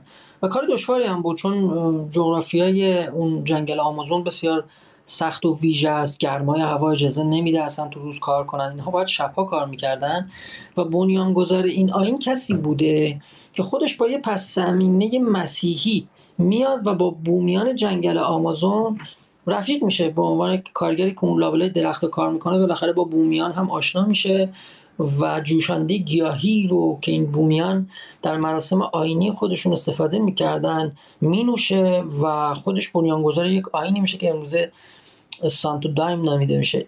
این مال 1920 خورده ایه یعنی توجه بفرمایید که عمر این آین تقریبا 100 ساله. یعنی ما یه آین الان تو سیاره داریم از بین آین های نوظهور 100 سال است. چیزی که در, در مورد این آین همواره برای من جالب بوده اینه که اینها هیچ متنی که بشه ازش تئوری بیرون کشید یا حداقل معرفت شناسیشون رو بیان کنه ندارن. اینها متکی هستند به هیمن یعنی سرودهای مذهبی که به زبان پرتغالی برزیلی دارن. دور هم جمع میشن. درست مثل سنت مسیحیان کلیسایی اونجا که تو کلیسا مزامیر داوود رو با هم همخوانی می‌کنن. اینها هم مراسمشون به طور کلی اینجوریه. یعنی جمع میشن با لباس فرم ویژه‌ای و این سرودها رو می‌خونن. خیلی خوب حتی تو شعر و سرود هم میشه یه سری جنبه های معرفتی بیرون کشید. میشه این کار رو کرد. ولی در همین حد و من تا مدتی که طی این مثلا یک دهه اخیر که فعالیت می‌کردم و اجازه بدید بگم اینقدر برام جالب بوده که حتی به برزیل سفر کردم که خود این مرکز این آیینو در شهر کوچک هیو برانکو ببینم اون به اصطلاح کلیساها یا مجامعی که تأسیس کردن. و غالبا غالبا هم خانواده های اون یاران مستر ایرینیو یعنی بنیانگذار اصلی ان که اومدن همونجا منزل کردن دور هم جمع شدن و یک کلیس، کلیسا تشکیل دادن و به صورت خانوادگی هم هر کدومشون به اصطلاح کلیساهای خودشون دادن. البته یک سنت واحدن. برای من جالب بوده که تا این لحظه نه خودم مشاهده کردم نه جایی دیدم چون تو گروه های پژوهشی مربوط به این آین هم عضوم که مثلا اینها دچار جدال معرفتی بشن. یکی بیاد بگه که نه مثلا شافعی گفته فلان همبل گفته یه چیز دیگه. یا مثلا مثل دعوای کلامی معتزله و اشاعره یکی بیاد بگه که مثلا آیا اراده آزادی هست یا نیست؟ آیا عدالت نسبتش با ذات خداوند چیه؟ اصلا همچین مباحثی وجود نداره. اینها یا آینی دور هم جمع میشن یه جوشنده گیاهی مینوشن سرود می‌خونن و همدیگر رو در انتهای مراسم در آغوش می‌گیرن. یه حس بسیار خوبی بهشون دست میده. همون همبستگی اجتماعی که گفتم رو واقعا تجربه می‌کنن با قوت. بنابراین یک انجمن اخوت دینی هن و همین چند روز پیش چون اینها در در مونتریال هم هستن. خیلی جالب بود. باعث شگفتی من شد که چون فکر می‌کردم در فقط در هلند قانونی و در برزیل. ولی متوجه شدم که در مونتریال هم کلیسای سانتو دایم کار می‌کنه و قانونی هم عمل می‌کنه. یکی از اعضای این کلیسا یا این مجمع مذهبی خواهرش فوت کرد. آنتوانت اسمش جالبی هم داشت. این خب آفریقایی ها بعضیشون اصلا فرانسوی زبانن. این آقا هم از یک کشور بسیار کوچک از آفریقا اومده. برونئی اگه اشتباه نکنم. و بین ما هست و خیلی آدم محترم و زحمت کشی هم هست. وقتی که فوت کرد خواهرش دیدم ایمیل میدن و یه کمکی می‌خوان بکنن که مراسم تشییعش در برونئی بهتر برگزار بشه. چون با توجه به اختلافات پول ارزی بین اینجا کانادا با اون کشور آفریقایی. مختصری کمک هم کمک بزرگی بود. می‌خوام بگم یه پشتیبانی های اینجوری از هم می‌کنن. و من, من همواره در تمامی این سالها تا همین امروز که وارد این آین و این سنت شدم همیشه مقایسه می‌کنم تا بفهمم چه اتفاقی داخل کشور خودمون میفته توی مذاهب ایرانی میفته از جمله داخل همین فرقه شیعه میفته این انجمنهای اخوت یا این انجمنها این تشکلها این هیئتهای معتلفی که دور آینها و مناسک برگزار میشن اینطوری پیوندهای اجتماعی رو بین خودشون تقویت می‌کنن. این که ارز کردم فرازبانی یا یک جور نان وربال کامانیکیشنه بذارید یه بار دیگه روش تاکید بذارم. وقتی شما میاد یه کاری می‌کنید یه تناول مشترک یه قیمه ای مثلا با یه همشهری می‌خورید. یکم باش گفتگو می‌کنید یه خوشو بشی می‌کنید. در برگزاری اون آین اصلا با هم دیگه همکاری می‌کنید. یه ساعت های خوشی رو با هم دیگه می‌سازید. و این ممکنه اینقدر تقویت بشه که چنانچه کسی احتیاج به کمک داشته باشه حتی بهش کمک بکنید. و اینجا صحبت بر سر این نیست یعنی به طور طبیعی داخل یک این صحبت بر سر این نیست که تو عقیدت چیه و راجع به فلان موضوع چی فکر می‌کنی. پیوند هایی که مبتنی بر اشتراک عقیده است من تصور می‌کنم شکننده تره در طول زمان. اما پیوند هایی که مبناش عمل مشترکه یا به قول یونگ تناول مشترکه اینها پاینده ترن. خیلی راحت وجه عاطفی پیدا می‌کنن به همدیگه علاقه من میشن. مثلا تو همین آین سانتو تایم خانم ها آقایون اصلا هم ازدواج می‌کنن. یعنی آشنا میشن دوست میشن بعد با هم ازدواج می‌کنن تشکیل خانواده میدن. این کار کرده آین. و تا جایی که با آین سانتو دایم برمیگرده برای من خیلی جالب بوده. که اینها هنوز وارد اون بعد تئوری که بعدش مثلا بخواد گسترش پیدا کنه ایدئولوژی بشه نشدن. و نمی‌دونم که که این وضع تا کی می‌تونه ادامه پیدا کنه. ضمنا برای من روشنم هست که اون بخشش چرا به وجود میاد. اگر مثلا مجبور بشه یکی از اعضای این آین یا یا مسئولشون رهبرشون اگر مجبور بشن در مواجهه با یک فرد دیگری قرار بگیرن که ناچار ببینن خودشون رو از توجیه یه, چیزایی میگن دیگه. یه توضیحاتی میترشن که آره این کارو می‌کنیم معناش فلان. مثلا این جوشنده گیاهی به اصطلاح روحیه زنانه رو در ما تقویت می‌کنه. ما از کدهای اخلاقی پیروی می‌کنیم. شروع می‌کنن یه سری اخلاق تراشیدن افیکس تراشیدن. تئوری تراشیدن و یک سری تصاویر رو تولید کردن که حالا تو هیچ کدوم از این متون مکتوبشون که همونطور که عرض کردم عموما سروده. چیزی بیش از سرود نیست. تو هیچ کدوم از اون متون مکتوبشون هم وجود نداره. یعنی شما بخواد بگردید پیدا نمی‌کنید. ولی در مواجهه با یک فرد غریبه بالاخره باید یه توضیحی بده دیگه. یعنی خیلی جالبه که من احساس می‌کنم و این سوال برای من همچنان زنده است. آیا این امکان پذیره که یک آین همواره آین باقی بمونه؟ اون چی که کار رو دشوار می‌کنه اینه که اعضای یک آین ناچار میشن خودشون رو در برابر یک غریبه توضیح بدن. اینه اون گام اصلی که اونها رو از آین محض بودن خارج می‌کنه و به یک مسیر دیگری میاندازه. من نمی‌دونم و فکر می‌کنم این از اون سوالاتی است که یک عمر باید بهش فکر کرد که آیا امکان این که این فقط محدود به کنش آینی بمونه و اون ایدئولوژی رو دور خودش نتنه آیا هست یا نه. ولی حداقل یک آین می‌شناسم که اینطوریه. منتها خب خیلی خوب صد سال عمر کرده دیگه. این صد سال چیزی نیست که. در مقایسه با حتی اسلام که دین بسیار جوانیه اسلام 1300 400 سال عمر کرده دیگه. اینا که هنوز 100 سال عمر کرده. همینطور آقای دکتر محمدی چیزی که گفتن برای من جالب بود. موضع جالبیه که ما بگیم خب خرافت دیگه. یعنی اگر مثلا من بپذیرم بخش معرفتی یک سنت دینی اساسا برای توجیه عمل آینی ساخته شده. خود عمل آینی هم که اصلا مبنای اقلانی نداره یه تناول مشترک دیگه. بریم رفیقمون رو ببینیم یه علم و کتلی بلند کنیم یه قیمه نظری بخوریم. این که خودش مبنای اقلانی نداره. اگر که این بخش معرفتیش برای توضیح اون بخشی که خودش غیر اقلانیه ساخته میشه بنابراین موضوع آقای دکتر محمدی جالبه که میگه اصلا دین خرافه است دیگه. یعنی شما بخوای خرافه رو از دین بگیری چیزی باقی نمیمونه که. اینایی که میان میگن که خرافه رو جدا بکنیم دین یه بخش خرافی داره. دکتر گفتش که من نفهمیدم مرزش کجاست. مرز نمی‌تونید پیدا کنید. کدوم بخشش خرافه است کجا نیست. همونطور که از کردن موضوع جالبیه. با این حال من قانع شدم که باید مفهوم خرافه رو از میث جدا کرد. از مفهوم استوره جدا کرد. و من استوره ها رو خرافه تا به حال محسوب نمی کردم. و در آکادمی هم یا حداقل در آنتروپولوژی هم و همینطور در مباحث میثولوژیک هم بین اینها تفاوت قائل میشه. همینطور سنت شناسان و سنت گرایان بهتره بگم سنت گرایانی مثل گنون خودش از اصطلاح خرافه استفاده می‌کرد. من نمی‌دونم چقدر دوستان آشنا هستن با عقاید رنه گنون سنتگرا. که این خودش چیز بود فرزند یک کاتولیک بود در فرانسه که مسلمان شد و صوفی هم شد.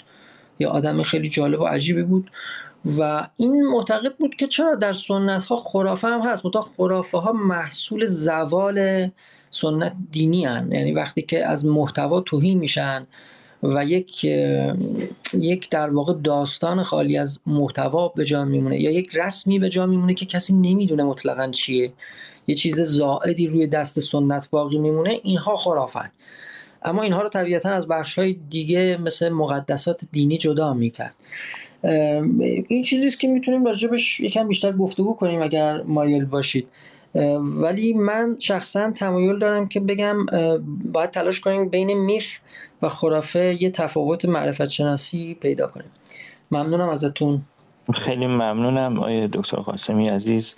من از آقای دکتر محمدی هم می‌خوام که در این مورد صحبت کنم و همینطور بین این صحبت ها من به نظرم رسید که این نقشی که حالا آین ها و کلا ادیان در ایجاد پیوند اجتماعی همبستگی اجتماعی و شکگیری یک هویت اجتماعی دارند حالا هویت یک قوم یک اجتماع یک کشور.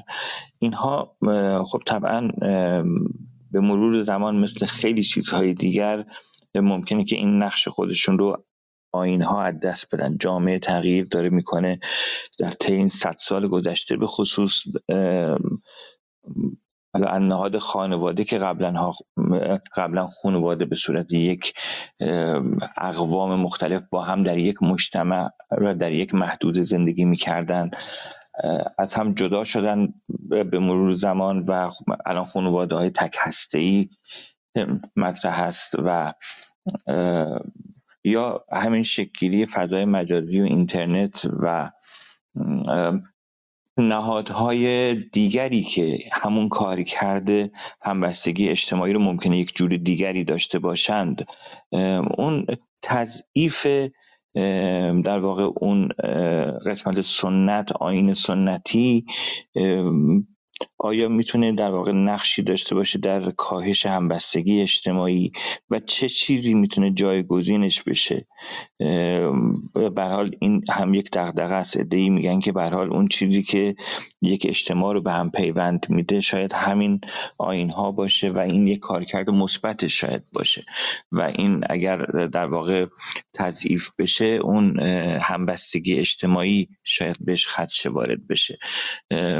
هم اینکه من درخواست می‌کنم در مورد صحبت های دکتر قاسمی هم شما نظر بدید. راجع به این موضوع هم که تغییرات اجتماعی چه نقشی دارن نهادهای مدرن چطوری می‌تونن جایگزین اون نهادهای سنتی بشن و آیا همون کارکرد رو می‌تونن داشته باشن یا نه؟ خیلی ممنون از فرصت مجددی که دوستان به من دادند. از همین صحبت آخری آقا جواد شروع کنم. ببینید ما جامعه ای یا گروه اجتماعی بدون آین نداریم. معمولا یا آین هایی وجود داره. اما این آین ها در سطوح مختلف داره معانی متفاوت داره نمادهای متفاوت داره. به عنوان مثال حتی اگر بسیاری از اون آین های کهن اینها رنگ ببازن سنت هایی باشن که به حاشیه برن. خب آین های تازه ای جای اونها رو می‌گیره. مثلا در همین سه چهار قرن اخیر نهادهای در واقع ملی وقتی دولت ملت ها شکل گرفتن اینها آین های خاص خودشون رو ساختن یا قوت بخشیدن. از یه جایی شروع شده اینها رنگ و بوی بیشتری پیدا کرده.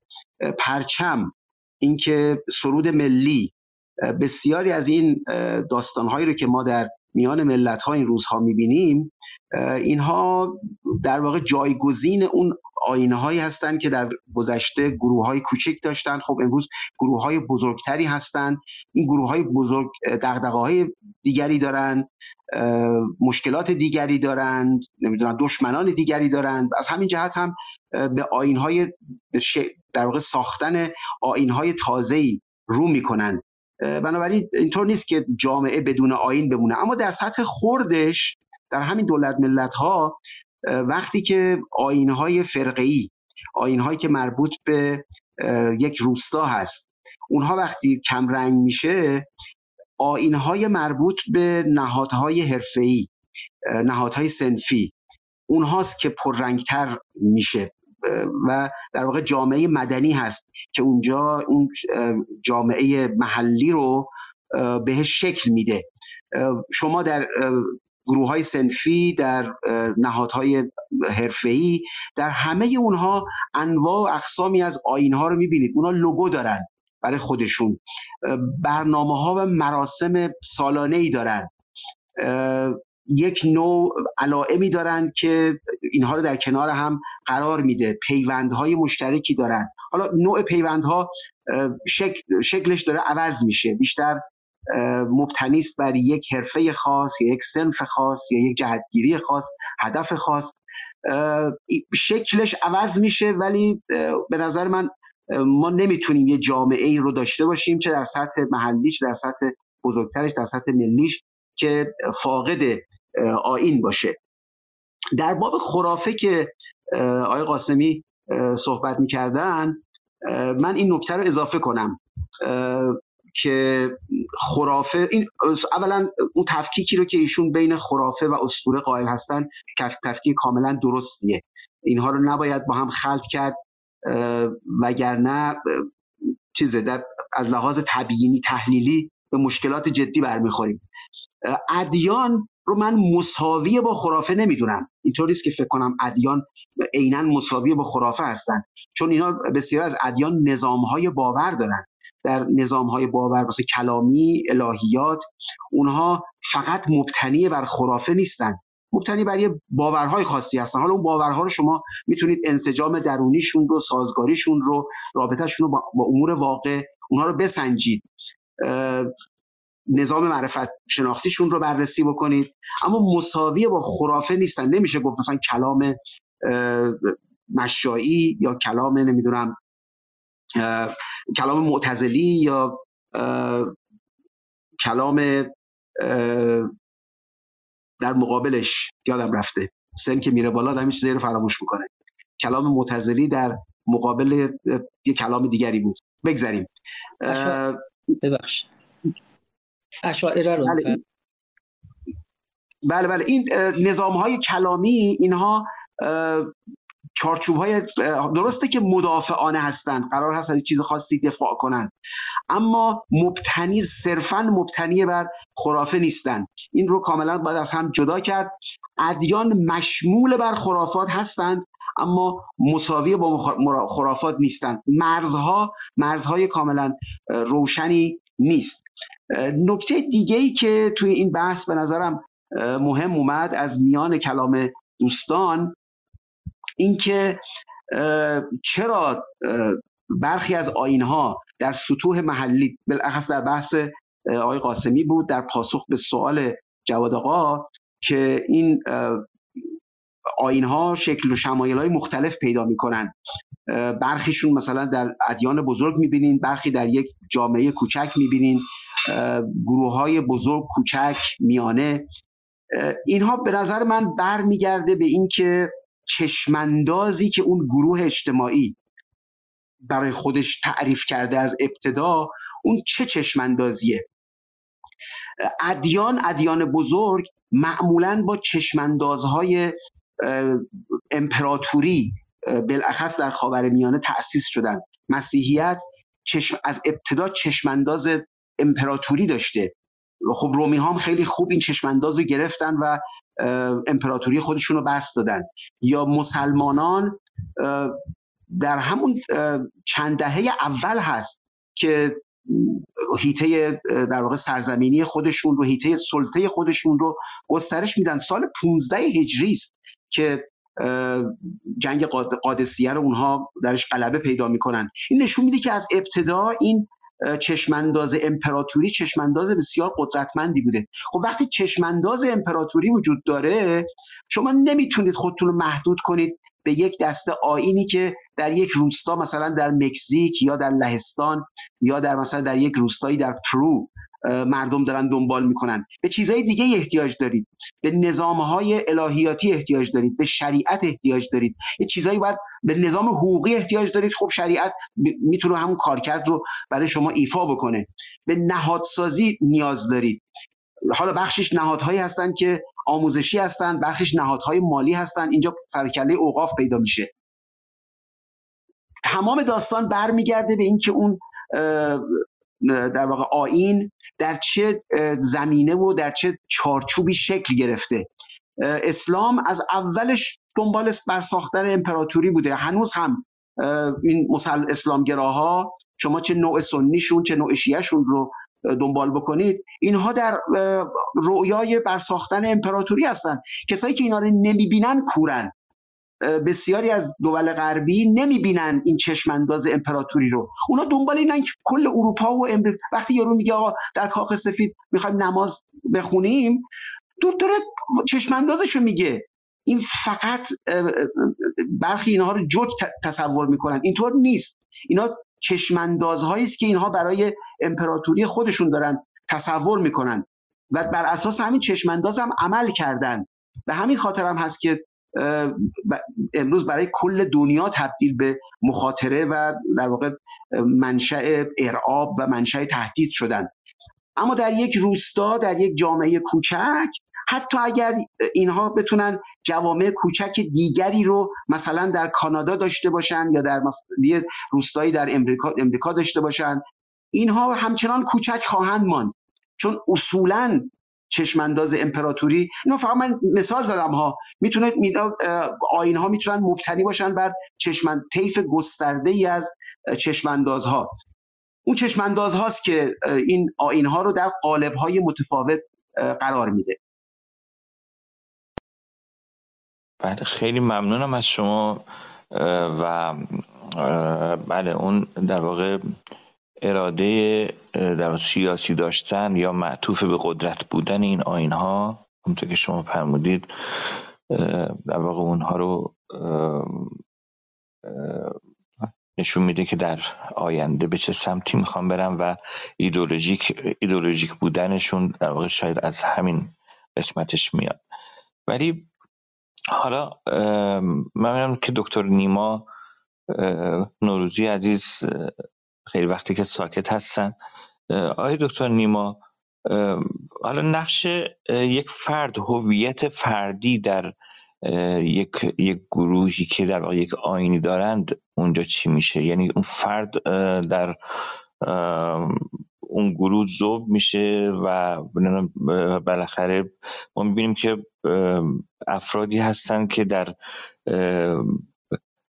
اعمالی انجام میدن در حالا با تکیه بر در واقع یک سری آین ها حاضر هستند که در واقع یک نوع فداکاری برای اون آین بکنن جانشون رو به خطر بندازند و انگار که مرید میشن و تو اون فرقه قرار می‌گیرند و هر چیزی که در واقع اون رهبر اون آین بگه رو در واقع می‌خوان انجام بدن و اون رو یا اینکه اون در واقع توی یه خلصه ای میرن حرکاتی از خودشون نشون میدن نمی‌دونم آیا اینها ساختگیه یا واقعیه ولی به حال این چیزی هستش که بیرونی ما می‌بینیم. و و بچه بسا عمل اجتماعی رو انجام بدن که و منجر به خطر ایجاد خطر برای دیگران بشه. این افراد حالا از نظر روانشناسی فردی در واقع این آین ها چه تأثیری روی افراد دارن؟ بله سلام دوباره مرسی. ببین من اول بسا کارکردش رو از زاویه تکاملی هم بهش بپردازم. تمام این صحبت که دوستان اشاره کردن کاملا درسته. ولی من حالا یه مقدار زمینه تکاملیش رو بگم و بعد پرسش شما رو پاسخ بدم. ببینید اگر ما برگردیم به دوران تکامل یعنی منظورم شاید میلیون ها سال پیش در موجودات دیگه حتی موجودات وقتی که تنها باشن نمی‌تونن ادامه حیات بدن. در معرض خطر بیشتری قرار می‌گیرن بنابراین به تدریج از طریق تکامل یاد گرفتن که به صورت گروهی زندگی بکنن مثلا گرگ ها می‌بینیم که گروهی زندگی می‌کنن حالا این برای انسان به ویژه درستره یعنی باید این کار رو می‌کرد ضرورتش بیشتر بود؟ چون انسان یه موجودیه که از نظر فیزیکی ضعیفه. نسبت به جانداران دیگه. بنابراین باید در گروه زندگی می‌کرد در جمع زندگی می‌کرد تا این جمع حمایت بکنه از بقای فرد. پس بقای فرد در گروه بقای جمع هست. اگه جمعی وجود نداشته باشه جامعه وجود نداشته باشه فرد نمی‌تونه ادامه حیات بده. آسیب پذیر میشه و از بین میره. این محصول تکامله در واقع. ولی حالا ما اومدیم متمدن شدیم. در زندگی متمدن ما از در بیولوژیکی هنوز همون انسان 20 هزار سال پیش و ده هزار سال پیش هستیم. ولی حالا اومدیم جامعه ما متمدن شده. خب؟ و در این جامعه متمدن ما خیلی اون کارکردهای گروه ها و جمع هایی که قبلا بوده دیگه وجود نداره. مثلا قبیله و طایفه که برای حمایت از فرد بوده برای تضمین بقای فرد بوده دیگه ضرورتش اون کارکردش وجود نداره. چون دولت داره اون کار رو انجام میده. به تدریج دولت جایگزین اونها میشه و اون طایفه و قبیله دیگه کارکردشون از دست میدن و به تدریج از بین میرن. در جوامع پیشرفته از بین رفتن. حالا در جوامع عقب افتاده هستن هنوز کم و بیش. حالا ما از این بابت نگاه بکنیم. مسئله هویت فردی.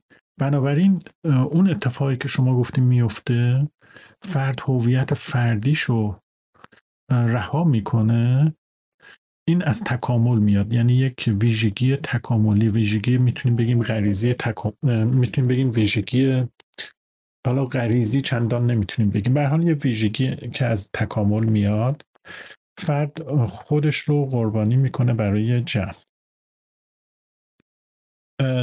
چون اگر جمع نباشه فرد وجود نداره. اگر اون گروه بزرگتر وجود نداشته باشه فرد وجود نداره. حالا اون مسئله خلصه هم که شما اشاره کردین به این موضوع کمک می‌کنه.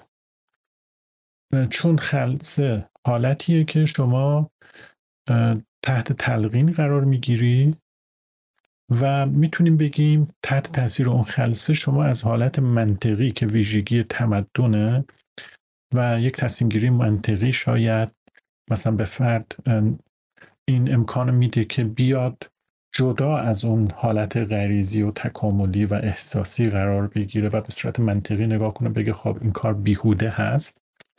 اون حالت خلصه این منطق رو ازت می‌گیره. بنابراین شما تبدیل میشی به یک موجودی که فقط بر مبنای غریزه و داره میره جلو بر مبنای احساس داره میره جلو و بنابراین تحت تاثیر اون ویژگی تکاملیش هست. و در ویژگی تکاملی فرد خودش رو می‌تونه به راحتی برای جمع قربانی کنه از بین ببره. و حالا یک کتابی هم که باز بخوایم از یه زاویه دیگه نگاه بکنیم کتابی که اریک فرام نوشته گریز از آزادی هم یه موضوع دیگه رو از یه زاویه دیگه مطرح می‌کنه که اونم جالبه به نظر من که فرد وقتی که در گروه قرار می‌گیره اسم کتاب گریز از آزادیه دیگه. چون آزادی مسئولیت به وجود میاره و مسئولیت انتخاب رو به وجود میاره فرد با فرار از آزادی و در اختیار گذاشتن این اختیارش مسئولیتش آزادیش به عهده دیگران از اون مسئولیت فرار می‌کنه. از اون تنش ناشی از اون مسئولیت فرار می‌کنه اینجوری براش راحت تر. و این هم می‌تونه توجیه کنه اون اتفاقی که شما گفتیم میفته و حالا من در ادامه باز اون پرسشی که ماه پرسید رو هم در همین جهت یه پاسخی براش داشته باشم و تمام بکنم.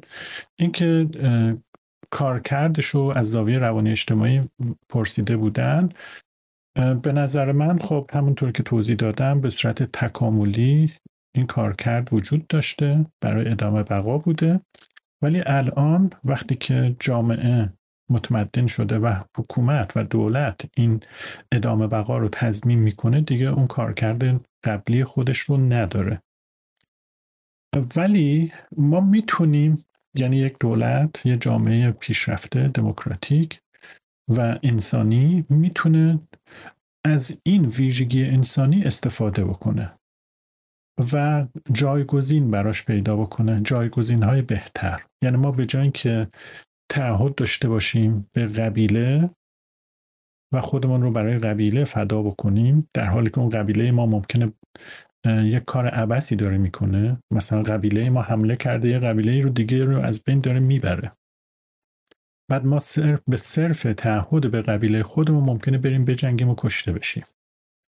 یا بریم انسانهای دیگر رو بکشیم از بین ببریم یا بهشون آسیب بزنیم. به خاطر اون ویژگی تکاملیمون بدون منطق. خب ما می‌تونیم به جاش بیایم انسانیت رو جایگزین بکنیم که این اتفاق داره میافته. یعنی انسانیت بشریت همونطور که آقای دکتر آقای دکتر محمدی اشاره کردن به مسئله اینکه یک نژاد وجود داره ما بیایم اینجوری دیگه نگاه کنیم. بگیم که بشریت مهمه. انسانیت مهمه. دیگه قبیله وجود نداره رنگ وجود نداره شیعه ببخشید شیعه و سنی و مذهب اینا همه رو بذاریم کنار. انسانیت مهمه. هر کسی در جهت انسانیت حرکت می‌کنه ما در کنارش هستیم و با کسانی که می‌خوان انسانیت رو نابود کنند یا به باعث آزار انسان ها میشن یا اون اصول جهانی انسانی رو زیر پا می‌ذارن اونها در مقابل ما قرار می‌گیرن. بنابراین این می‌تونه جایگزینی بشه برای اون ویژگی احساسی تکاملی مربوط به هویت جمعی یا نمی‌دونم مسائل شبیه این مرسی. امیدوارم که پاسخ داده باشم بله خیلی ممنونم از شما. بعد اون مثال هایی که زدید خب خیلی برای من جالب بود. که جامعه گرگ ها رو مثال زده بودید یه چیزی یک در واقع یه مستندی من تو نتفلیکس دیدم درباره جامعه شامپانزه ها از اونجایی که برای 98 درصد ما کروموزوم مشترک داریم درباره اینکه اونها چطور گروه خودشون رو حفظ می‌کنن و اصلا گروه تشکیل میدن زندگی گروهی دارند و چه حرکاتی چه عین خیلی شبیه بود در واقع به جوامع انسانی. اونها چطور در واقع قدرت اونجا شکل می‌گیره و چطوری در واقع بعد از اینکه یکی از اونها که رئیس اونها از قدرت شاید دست میده چه چالش هایی دارن و اون رئیس برای اینکه قدرتش رو نشون بده مثلا تو شکار کردن میمون های کوچیکتری که اونها شکار می‌کنن می‌خورن هر کدوم از اونها که موفق تر باشه و اون گوشت میمون رو بین بقیه تقسیم کنه. این یک مناسک اجتماعی بود اون تقسیم کردن اون گوشت و اینها. اون می‌تونه در واقع بیشتر در واقع مورد قبول بقیه قرار بگیره. اینا من یه به یاد اون چیز افتادم اون برنامه افتادم خیلی برام جالب بود که حالا تو اون جوامع اولیه هم یا حالا توی حیوانات هم چنین چیزهایی در واقع چنین رفتارهایی دیده میشه که در واقع عامل شکلگیری اون جوامع و همبستگی اونها هستش. و بریم سراغ آقای جمشید عطیابی اگر بله آقای جمشید عطیابی بفرمایید. بله سلام از کردم خدمت شما و حاضرین در اتاق. من جسته گریخته به حال گفتار دوستان گرامی و صاحب نظر رو شنیدم. فکر کردم که به یه نکاتی اشاره بکنم. یک پیش از هر چیزی برای به هر حال کتاب های مختلف هستش که نوشته شده صد درصد اساتید محترمی که در stage هستن یا پایین stage هستن. اونا مطالعات مختلف کردن من نمی‌دونم. ولی اون چیزی که من یک کتاب ارزنده خوندم در رابطه با اصطلاح تاریخچه اقوام ادیان و آین بشریت از دوران باستان تا کنون که البته منظورش تا 1960 ایناست. 1955 تا اون مدته تا اون تاریخه. نوشته آلفونس گابریل هستش. توصیه می‌کنم دوستان اگر که یه وقت فرصتی داشتن بعد نیست یه نگاهی بهش بندازم. کتاب بسیار جامعه به ویژه در رابطه با هم آین سرخپوستا افریقایی و هم در رابطه با خود ایران و خاورمیانه هندوستان پاکستان کار تحقیقی بسیار ارزنده ای کرده. طوری که دوازده سال این حول ایران افغانستان پاکستان هندوستان میچرخیده زندگی می‌کرده. اول باستان شناس بوده و جغرافیدان ولی به حال علاقمند میشه به مسائل تاریخی و میره دنبال تحقیقات تاریخی. خیلی کتابش خیلی جذاب. وقتی آدم می‌خونه اصلا نمی‌خواد کتابو بذاره. به حال این فقط یه پیشنهاد یا معرفی بود. اما اونجایی که بحث شد در رابطه با رقص اقوام رقص سرخپوستا یا افریقاییات تا اونجایی که من به صلاح مطلع هستم رقص خودش یا مثلا خود خود موسیقی پاپ. در ابتدا جاز و پاپ. جاز ببخشید. یک نوع حرکت اعتراضی بوده در رابطه با به خطراتی که متوجه افراد به یک جامعه کوچک بوده. حالا در حد یک قبیله در حد یک روستا یا مثلا کمی شاید بزرگتر دو تا روستایی که با همدیگه متحد شده بودن. و از این طریق رقصاشون هم اگر دقت کردید رقصای جمعیه و سعی می‌کنن که حرکات منظم با هم دیگه انجام بدن.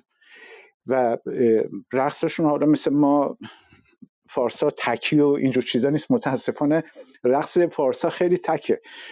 برخلاف بسیاری از اقوام دیگه که هم نصب داره رقصشون هم جمعی هستش. حالا این بس یه جای دیگه میره. اما به حال این کار رو انجام می‌دادن دور آتیش انجام می‌دادن و نقش به صلاح افراد با تجربه توی اون قبیله اینجوری بوده که با تجربه ترین ها رو دور همدیگه اینا جمع می‌کردن با همدیگه مشورت می‌کردن جوون ها رو روبروی خودشون قرار می‌دادن یاد می‌دادن به اینا که چگونه باید مشورت کرد چگونه بایستی به صلاح بر نارسایی های اجتماعی و حتی جغرافیایی طبیعی فایق اومد. مثلا حالا اونجا رقص بارانم درست می‌شد یا خدای خورشید چیز می‌شد که بر اساس موقعیت جغرافیایی اینا هر کدوم از این چیزها رو برجسته می‌کردن. آین رو برجسته می‌کردن که مثلا آین ستایش مثلا خورشید از ابتدای بهار که مثلا میاد به خاطر اینکه کشت و برداشت می‌خوان بکنن با هم دیگه کار جمعی می‌خوان بکنن و این هم بستگی رو برای اینکه بتونن کار مشترک انجام بدن به وجود می آوردن یه بخشی من چون کوتاه دارم صحبت می‌کنم همینجوری فقط گذرا بهشون اشاره می‌کنم. بخش زیادی یعنی می‌تونم بگم 90 درصد به خاطر عدم توانایی اینا در برابر به صلاح حوادث طبیعی بوده به خاطر اینکه انسان هنوز قدرت و دانش و علم این رو نداشته که بتونه بر طبیعت مسلط بشه. از طریق همبستگی از طریق آینی که می‌تونسته یا عاداتی یا رسوماتی که آداب و رسومی که می‌تونسته اینا رو نزدیکتر بکنه با هم دیگه. و اون ترس و حراسی که اینا داشتن مثلا در دوره از رد و برق داشتن در دوره از سیل داشتن از زلزله داشتن. و قصد از قره حتی از حیوانات وحشی دست جمعی با همبستگی این حراس رو کم بکنن به همدیگه اعتماد به نفس بیشتری بدن. و بعد اونجا منجر می‌شد به کسب یک نوع هویت که به صلاح تو این قبیله آدم بیشتر می‌تونه به صلاح کسب هویت بکنه هویت اجتماعی یا نه. و مسائلی که دوستان گرامی بهش اشاره کردن. اما هر آینی ضرورتا اینجوری نیستش که منجر بشه به خرافات یا به دین. بر اساس همطور که آقای دکتر نیما گفتن بر اساس میزان رشد و تکامل جامعه هستش که چقدر اون جامعه دموکراتیک شده باشه چقدر اون جامعه رشد کرده باشه تکامل پیدا کرده باشه. بعد اون آین می‌تونه توش نقش ایفا بکنه. به اضافه اینکه خب خیلی از جوامع غیر دموکراتیک هم هستش که این آین رو همونطور که دوستان دیگه هم بهش اشاره کردن ازش بهره برداری فرقه‌ای می‌کنه و تبدیلش می‌کنه به سکت. یعنی جایی که می‌خواد آین رو که در ابتدا یک برای پیش زمینه برقراری یک سری قوانین بوده. یعنی آین پیش زمینه یک سری قوانین بوده برای هم ایجاد همبستگی یا فایق اومدن بر نارسایی ها و ولی بعدا تبدیل به قوانین میشه. اما جریانات متحجر جریانات خرافی جریانات به اصطلاح بسته ضد علم اینا در جوامع غیر دموکراتیک از این ابزار استفاده می‌کنن برای اینکه بتونن پایخ بیان در برابر نیروهایی که دموکراتیک هستن. مدافع تکامل جامعه هستن. مدافع به صدا یک اجتماع به اصطلاح همگرایی اجتماعی هستن اینا. برای اینکه بتونه اون رو باش به اصطلاح مقابله بکنه تبدیل می‌کنه به یه مذهب. از طریق اون مذهبش یا از طریق سکت خودش فرقه خودش. اینا تو اونجا نقش ایفا می‌کنه. ولی همیشه اینجوری نیستش که هر آینی ضرورتا ارتجایی باشه یا تبدیل بشه به سکت یا مثلا به فرقه. بنابراین یه مقداری تو هر جامعه متغیر هستش که کدوم جامعه باشه چطور باشه. اما خود انجمنهای به صلاح ریش سفیدان سرخپوست حکایت بسیار جالبی داره که اینا چطور میشستن با همدیگه مشورت می‌کردن و بعد رفته رفته این جوانایی که باهوش بودن رو تبدیلشون می‌کردن به مشاور و اینا رو راه مینداختن یادشون می‌دادن که چجوری با همدیگه همکاری بکنن همبستگی ایجاد بکنن. از طریق آین آین اون آین رو تبدیل می‌کردن به یک قدرت همبستگی.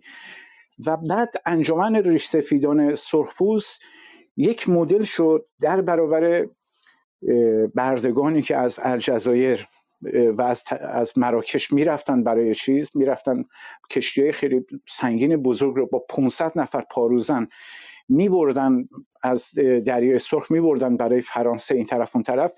چطور در درون بردگان این مدل شکل می‌گیره و بعد حتی مثلا میاد در دورانی که صنایع مانوفاکتور بوده توی ایتالیا تو قرن چهاردهم اواخر قرن چهاردهم برای مقابله با کسایی که صاحبین به اصطلاح کارگاه های صنعتی خصوصی بودن و تصمیم کشتن به گرده به ویژه زنانی که بچه دار بودن آبستن بودن یا تازه نوزاد داشتن و اینا باز کار می‌کردن اینا رو واقعا شلاق می‌زدن. برای اینکه تولید بیشتر بکنن اونجا این نمونه انجمن ریش سفیدان سرفوس به اونجا به صلاح توصیه میشه شیوع پیدا می‌کنه و نهایتش رفته رفته اینجوری میشه که این اتحادی های کارگری امروزه هستش.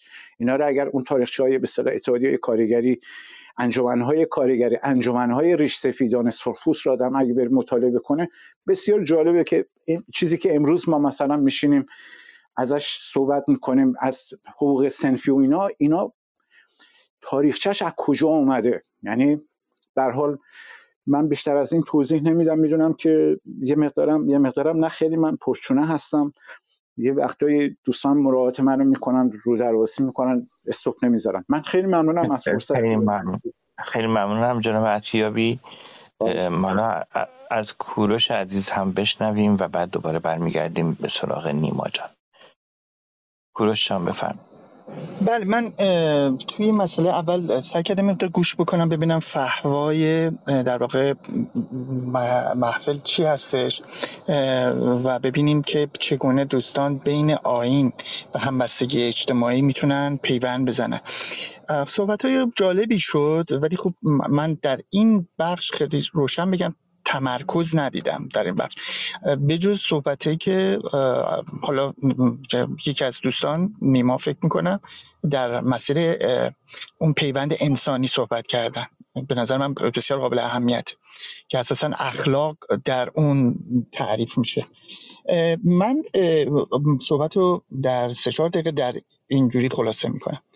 ببینید مذهب چون یه می‌خوام با مذهب مبارزه بکنن. اگر همین امروز این باز با توجه به در دو تا کتاب در رابطه با سکولاریسم و اینها به حال من می‌تونم منابع در خدمتتون بذارم. مطالعه دریافتم این بوده. اگر اگر امروز شما از این نور نورایی که تو اون فیلم من این بلک بود که می‌زدن یارو همچی یادش می‌رفت. از این دستگاه داشته باشین بزنین تمام انسان های روی زمین مذهب و اصلا مذهبشون یادشون بره. یعنی اون کانفرمیشن بایس اون چیزهایی که تو ذهنشون پدرانشون و اجدادشون گذاشتن همه رو پاک کنیم. همه رو پاک کنیم و بگیم انسان ها بدون مذهب به زندگیشون بده شرایط اجتماعی بشر اینجوری که مذهب رو تولید می‌کنه. واسه که بشر همواره به دنبال پرسشه و بسیاری از این پرسش ها به صورت پرسش های جمعی در میاد و یه عده میان مدعی یک نوع مذهبی یک نوع آینی برانش حالا کلمه آین و مذهب هم به کار برده شد که این دو تا کلمه کم متفاوته. مذهب اساسا چهار تا بیس اصلی داره. یعنی اون دریافتی که من داشتم. یه فلسفه اولاس که در واقع اون ایدئولوژی اصلی مذهبه یکی ارزش ها و اصول اخلاقی حالا اخلاقی این کوتیشن ولی ارزش هاست اساسا که اساسا مشخص می چی خوبه چی بده.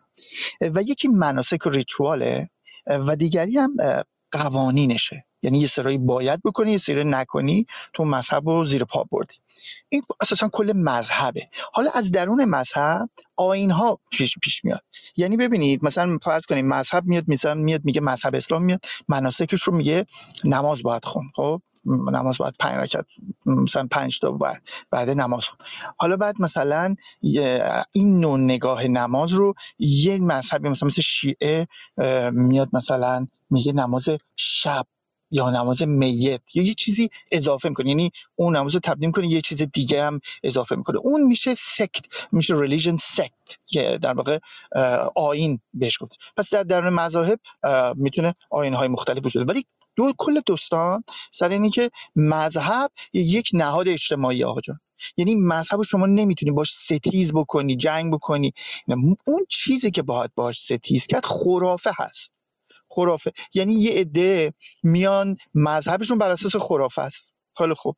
می‌تونن باور داشته باشن. یه عده من تو انگلستان می‌شناسم آدمایی که موش میپرستن. خب میپرستن. براشون ارزش داره. پس بنابراین به یه علتی به یه علت حالا دیدگاه ایدئولوژی این ارزش برای اونها وجود داره که اینو دارن. تا موقعی که این ارزش توی پس خود پس توهای خونه ها باشه یعنی کسی تو اتاق خودش برای اون موشش احترام بذاره ریچوال بکنه چی بکنه همه اینا مقابل تحمله. اصلا کاری کسی نداره. ولی اون موقعی که یکی بیاد بگه که آهان حالا دولتی که موش عاملی شده که مثلا باعث مثلا چیز بیماری شده مثلا در فلان قسمت شهر که تعداد موشازی ها شده و دولت شروع کنه سمپاشی کردن. بعد بگه ها حالا نه بر اساس این مسئله شما نمی‌تونید موشا رو بکشین شما مقدسن خب اینجاست که اون از اون پس توی خونه در مده و باعث شده که وارد جامعه بشه. چجوری میشه این مسئله رو حل کرد؟ یعنی تو اجتماع چجوری میشه؟ یعنی هم به مذهب حرمتش رو حفظ کرد و هم یعنی موجودیتش رو پذیرفت. آقا مذهب به عنوان یک نهاد به عنوان یک institution به وجود اومده. یعنی قبل از اقتصاد به وجود اومده. ببینید چقدر قضیه قدیمیه. اول مذهب به وجود بعد اقتصاد. بنابراین این به عنوان یک institution بسیار قدیمی جایگاهش باید معلوم بشه تو جامعه. نه که حذف بشه. اما چگونه می‌تونه تحمل بشه؟ وقتی که قانون به وجود بیاد. حالا قانونی که بر اساس اون چیزی که نیما میگه. قانونی که بر اساس انسانیت باشه. قانونی بر اساس اخلاق باشه. مذاهب اخلاقی نیستن. مذاهب من هیچ کدوم اخلاقی پیدا نکردم. صحبت از اخلاق می‌کنن. حرفای کلی می‌زنن. خوب باشین بد نباشین ها. ولی وقتی که به عمل و باید نباید ها می‌رسه همه یعنی می‌تونم نمی‌خوام بگم همه چون میترسم بعضی از مذاهب نخوندم و نمی‌دونم. قالب اونها حداقل مذاهب بسیار معروف و مثلا هفت مذهبی که وجود داره تمام اینها ارزشی به قضیه نگاه می‌کنن. یعنی یه کسی بده به علتی که این دیدگاهو داره یه کسی خوبه که به علت این دیدگاه داره. همین تبعیض باعث میشه که شما اخلاق زیر پا بذاری. یعنی به خاطر اینکه فرد دو تا دیدگاه مختلف داره تو اینو خوب بدونی که بد داره درسته که میگی باید خوبی بکنید و خوبها رو باید تشویق کنید. آره ولی وقتی به عملش می‌رسه اکثر مسائل درشون تبعیض وجود داره و اساسا اخلاق درشون رعایت نمیشه. و اینا اخلاقی نیستن. اما به من چه مربوطه که من یه کسی می‌خواد اونجوری زندگی بکنه؟ چون به من چه مربوطه؟ برای من چی مهمه؟ جامعه که من و اون داریم زندگی می‌کنیم بر اساس قانونی باشه که اون قانون انسانی باشه. یعنی نه به مذهب من کار داره نه به مذهب اون کار داره که چجوری کدومش بهتره. این مذهب باشه بهتر کریستیانیتی باشه بهتره یا مازلم باشه بهتره. مسئله اینه که روابط انسانی و قوانین چیزای اخلاق انسانی و انسانیت باشه. یعنی چی؟ یعنی من دوست ندارم کسی من آزار بده. و من هم بنابراین روا نمی‌دونم کسی رو آزار بدم. برای داشتن این دیدگاه ابدا لازم نیستش که من به یک مذهبی متصل باشم. ابدا. این فقط اخلاق و وجدان منه. من دوست دارم حرف خودم رو با صدای آزاد بزنم. خیلی خوب. اون هم دوست داره حرفش رو بزنه. حالا من صدای من ضد مذهبیه یعنی میگم مذهب مثلا بی خوده صدای اون مذهبیه. خب هر دو حق داریم. هر دو حقمون بنابراین میم توجه بکنیم که داشتن این یک قانون چقدر می‌تونه حالا چه نوع قانونی جوامع مدرن از قرن 16 کم کم متوجه شدن قوانین سکولار یعنی قوانینی که ایدئولوژی رو کنار بذاره و در واقع نگاه بکنه به خرد جمعی جامعه خرد جمعی که بر اساس عقله چون یک جامعه می‌تونه بر اساس حماقت رفتار بکنه. عقل عقلانیت یعنی که میشه واقعیت یعنی ریالیزم میشه تجربه گرایی دانش علم و میشه امپرسیزم ما امپرسیزم که علم هستش واقع بینی و رشنالیزم که عقلانیت هستش. بر اساس این مبناها می‌تونه قوانین به وجود بیاره و جوانمه بشری در صلح در کنار هم دیگه زندگی بکنن. و اساسا ورود اون این مذهب به عنوان یک بخشی از قانون همیشه باعث مزاحمته. اما وقتی که این قانون رو شما داشتین حالا می‌تونیم مذهب رو به عنوان یک نهاد اجتماعی به عنوان بخشی که جامعه رو کمک می‌کنه نگاه بکنید یعنی شما می‌خواین از یک مجموعه مذهبی استفاده بکنید برای یک کمپینی که داره انجام میشه. یک کمپین آزادی زندانیان سیاسی. خب این کمپین انسانی دیگه. خب اخشار مذهبی هم مسلمون غیر مسلمون بیا کمک بکن. حالا چرا مثلا میگی نه این مثلا این یه چیز مدرن مسلمان ها شد یا مثلا اون شیعه ها نباید اون که داره میگه حسین و حسن نمی‌تونه با این قاطی بشه. چرا؟ هر کی هر باوری داره میاد بهش پس بنابراین نهاد مذهبی به عنوان یک نهاد واقعی در جامعه به نظر من قابل حذف کردن نیست. یعنی اونی که میگه حذف کردن نه انتروپولوژی می‌دونه نه سوشولوژی می‌دونه. و ولی بایستی در جای خودش استفاده بشه در جای خودش به کار برده بشه در حرکت های اجتماعی و همبستگی اجتماعی. من فکر می‌کنم همین قول مقدمه که من گفتم خودش کلی مطلب داره و بیشتر از این زیاده گویی نخواهم کرد. خیلی ممنون. از من مایکل. خیلی ممنونم. کوروش عزیز آقای دکتر نیمان نوروزی یه کامنتی دارن. بفرمایید آقای دکتر. بله مرسی. من خیلی سریع یه نکته رو میگم. صحبت های کوروش باعث شد که یه نکته یادم بیاد. در, در تایید صحبت های ایشون می‌خوام بگم.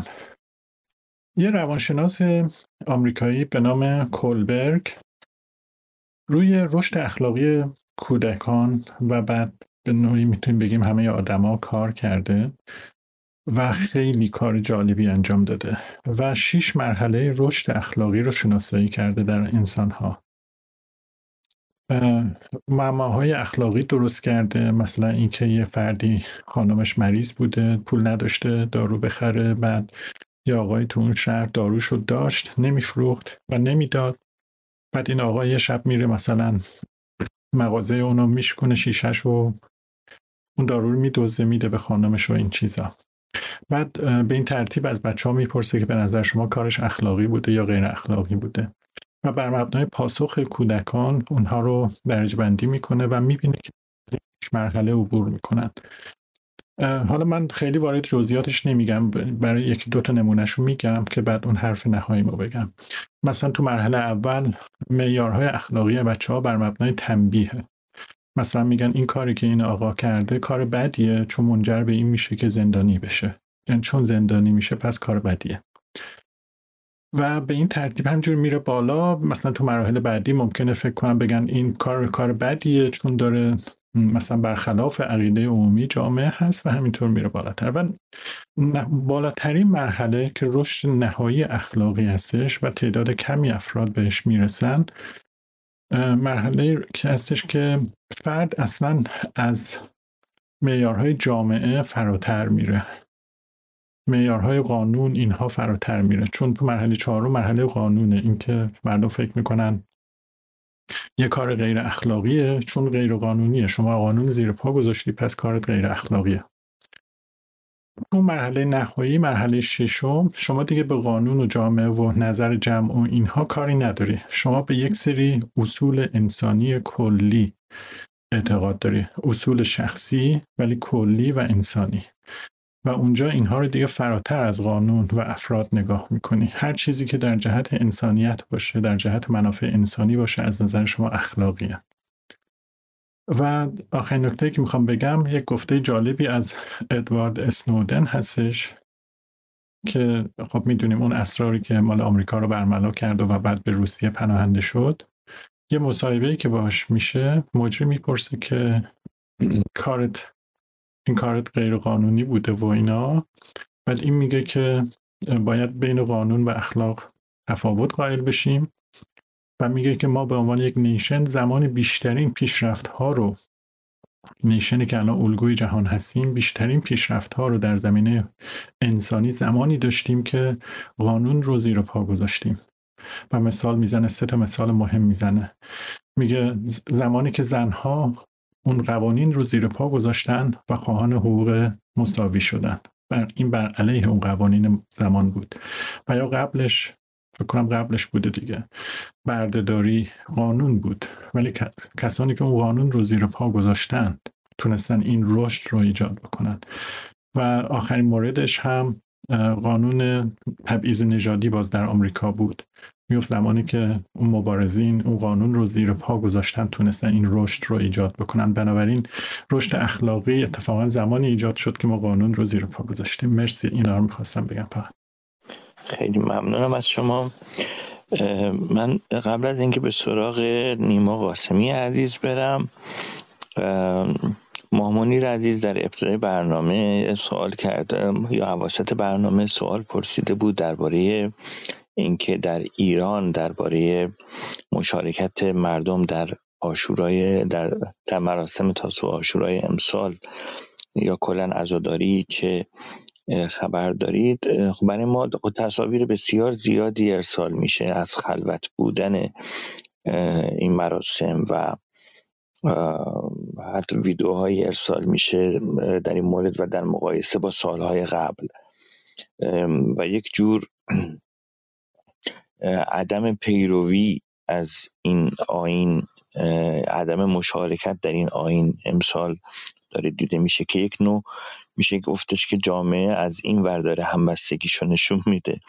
و امروز خود تصاویری از شهر رشت مثلا برای من ارسال شده بود از میدان شهرداری که همیشه اونجا مراسم بود و تلویزیون هم از قبل اعلام کرده بود که به صورت زنده پخش خواهد کرد مراسم رو.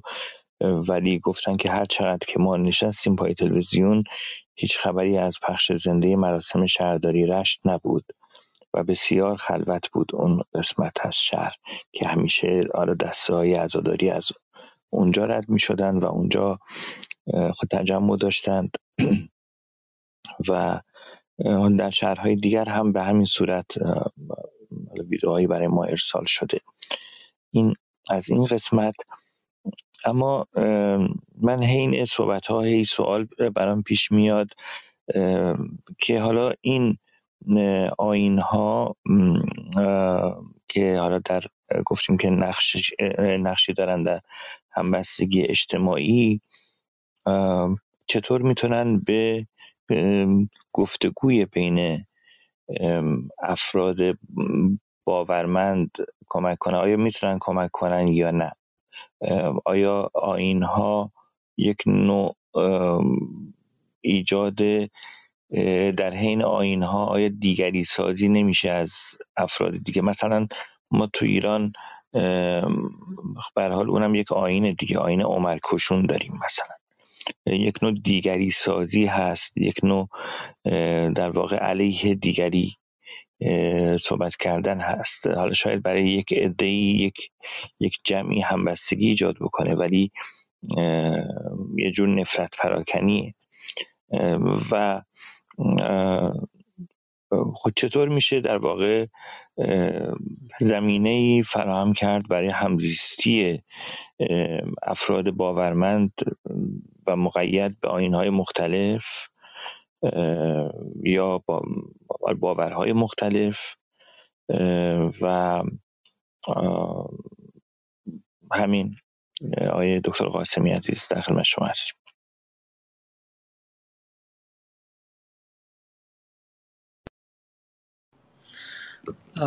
عرض سلام مجدد. من از بین اونچه که دوستان ترک کردن از ابتدای برنامه تا اینجا دیدم که چند بار واژه فرقه در معنای سکت استفاده شد و به ویژه یادم میاد که آقای دکتر محمدی گفتن که از بعد 57 به خصوص شیعه رفتارهای فرقهیش بیشتر شد یا این حالت حالت فرقهی غالب شد.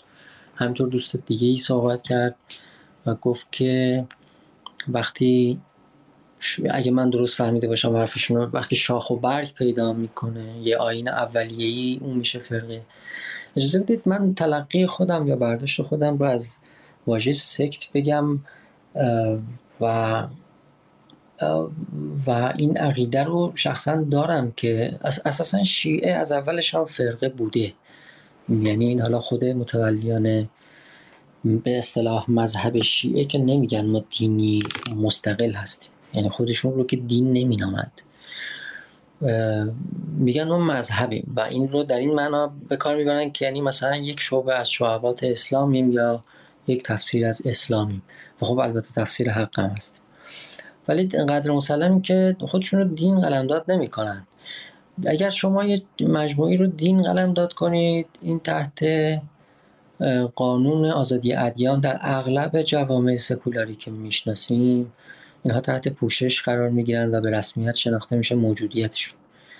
اصل آزادی ادیان. تنها در در واقع نظام های سکولاریستی به اصطلاح سخت. هارد سکولاریزم که همون در واقع اتحاد جماهیر شوروی بود مصداقش در تاریخ نزدیک به ما. فقط اونجا هست که اساسا دین رو به کلی یعنی دین رو به صورت یک نهاد قبول نمی‌کنن رد می‌کنن. اما در سکولار نظام های سکولاری که می‌شناسیم قانون آزادی ادیان داریم. یعنی شهروند می‌تونه بره دینش رو انتخاب کنه و ادیان اجازه فعالیت دارن. اگر شما یک مجموعی رو دین بگیرید به حال عرف و هنجار جا افتاده در دنیا این است که اینها حق دارن که از آزادی بهره مند بشن. اما سکت ها نه. حداقل یک کشور در دنیا هست و اون فرانسه است که قانون ضد فرقه ای داره. و اینها آمدن این قانون رو گذاشتن و سراغ فرقه اگه تشخیص بدن قانونگذار تشخیص بده ضابط اجراییش اگر تشخیص بده یک مجموعی فرقه است اصلا برخورد می‌کنن. یعنی دکونش رو تعطیل می‌کنن و برخورد می‌کنن. اما چه ویژگی هایی ممکنه باعث بشه که در واقع اونها فرقه تشخیص داده بشن؟ یه چند تا ویژگی رو میشه اسپورت که اینها به خصوص در مجموعه های سنت های مذهبی یا در اون تشکل های مذهبی که این خصوصیت رو دارن اونها فرقن. یکی اینکه همون رهبر کاریزماتیک داره. فرق معمولا رهبر کاریزماتیک داره که خود این رهبر در اوج یک سلسله مراتب خیلی اکید نشسته. یعنی درست مثل سازمان های نظامی معمولا فرقه ها سلسله مراتب دارند و این سلسله مراتب خیلی جدیه. یعنی بالا دستی که دستور میده پایینی عمل می‌کنه و این سلسله مراتب تا بالا میره تا برسه به رهبر کاریزماتیک. معمولا فرقه ها دو تا خصوصیت دیگه هم دارن. اینها دیگرکشی و خودکشی رو تبلیغ می‌کنن. یعنی دیگرکشی آینی دارن خودکشی آینی هم دارن. حالا حسب مورد. یعنی میان این اسمش از عملیات استشهادی توی فرهنگ شیعه. این الان می‌بینید که مثلا به طور جدی خیلی سالم هست به طور جدی گاهی اوقاتم پیازداغش رو زیاد می‌کنن که توی مدارس و تو محیط های آموزشی یاد بدیم بچه ها شهید بشن. چون این کلمات به حال ما از داخل خود این فرهنگ داریم زندگی می‌کنیم و می‌بینیم با شاید بلافاصله به نظر نرسه. ولی اساسا اون چیزی که یاد میدن به بچه اینه که یعنی تو باید بری دیگری رو بکشی. این دیگر کشیه این به خصوص دیگر کشی داریم در فرقه شیعه. و این آموزش برای کشتن و حذف دیگران اصلا به صورت طبیعی و عقل سلیم میگه این خطرناکه. یعنی شما سازمان پیدا کنید داره آموزش میده که بری دیگری رو بکشی و حذفش بکنی. و این در شیعه هست.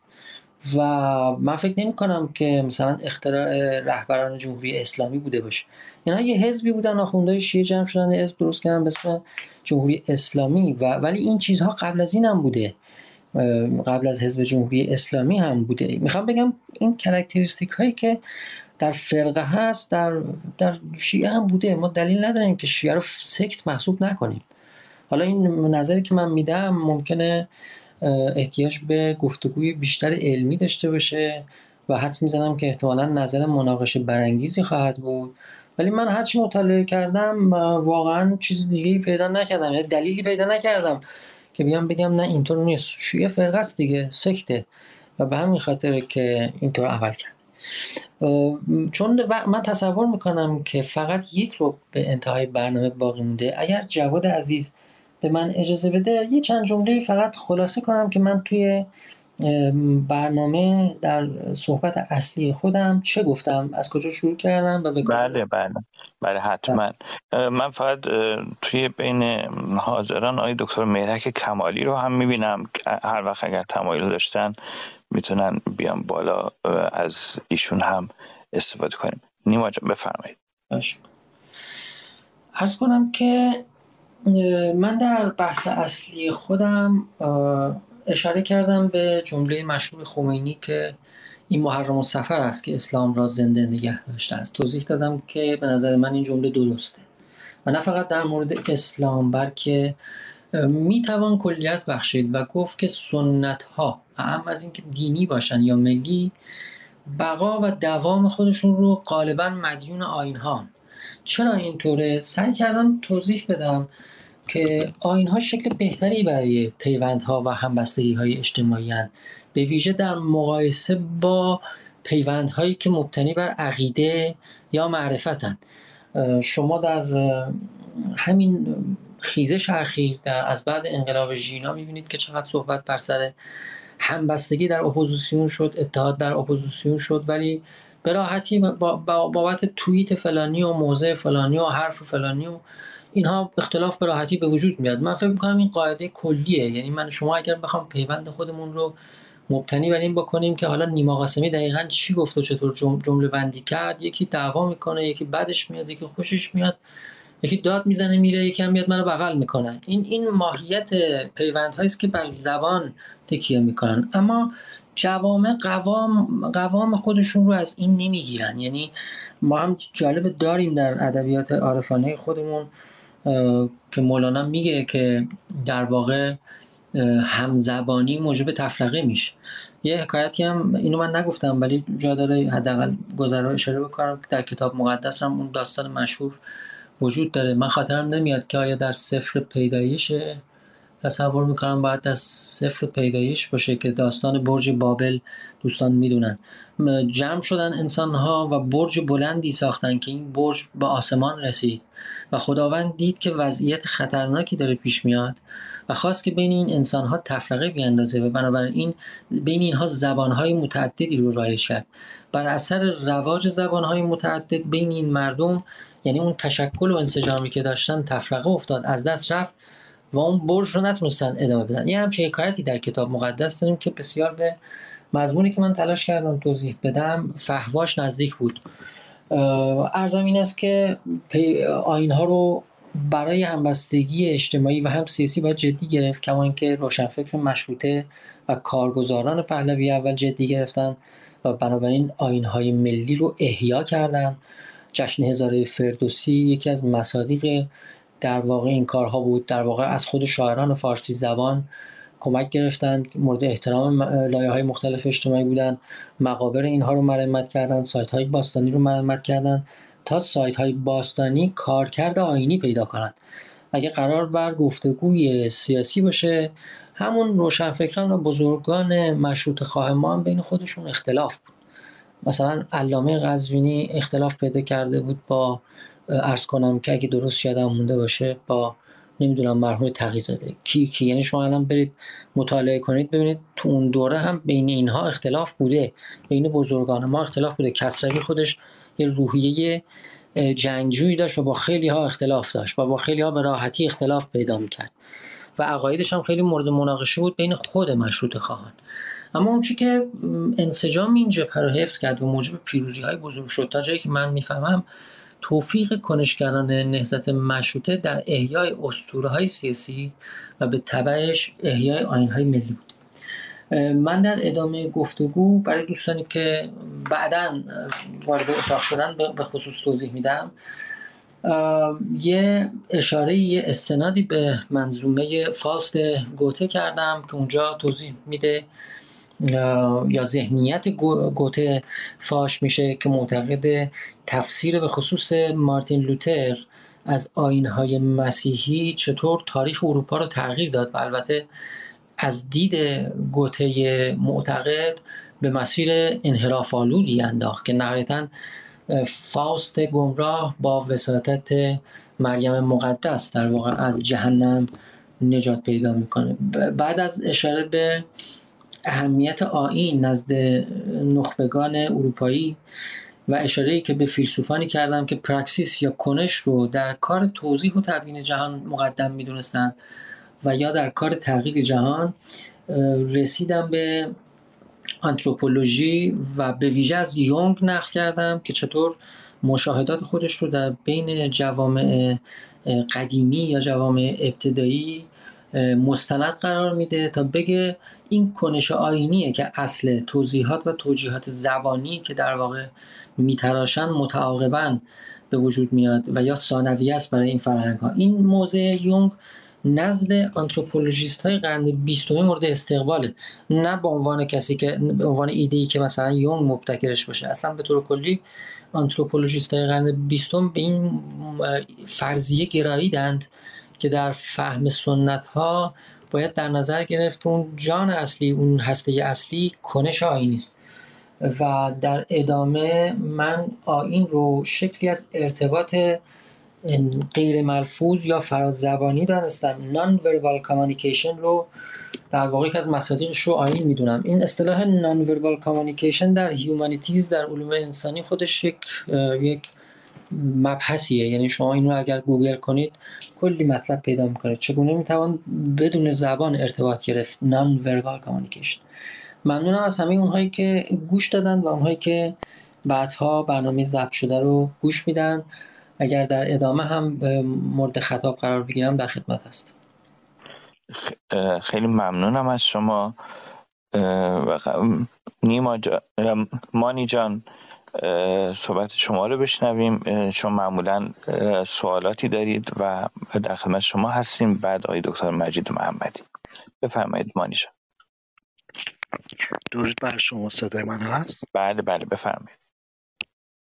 درود بر شما آقای تواف و همه عزیزان اساتید حاضر در اتاق. من یک پرسش بله کوتاه و کاربردی داشتم. موضوع اینه که ببینید وقتی با ذهن منطقی امروز به ادیان نگاه می‌کنیم خب این ادیان هیچ کدوم قابل اثبات نیستند خب از نظر منطقی. بعد نمادشون هم خب معجزه هست که از عصری که ثبت و ضبط عکس و فیلم و صدا میسر شده معجزه هم اتفاق نیفتاده از اون موقع.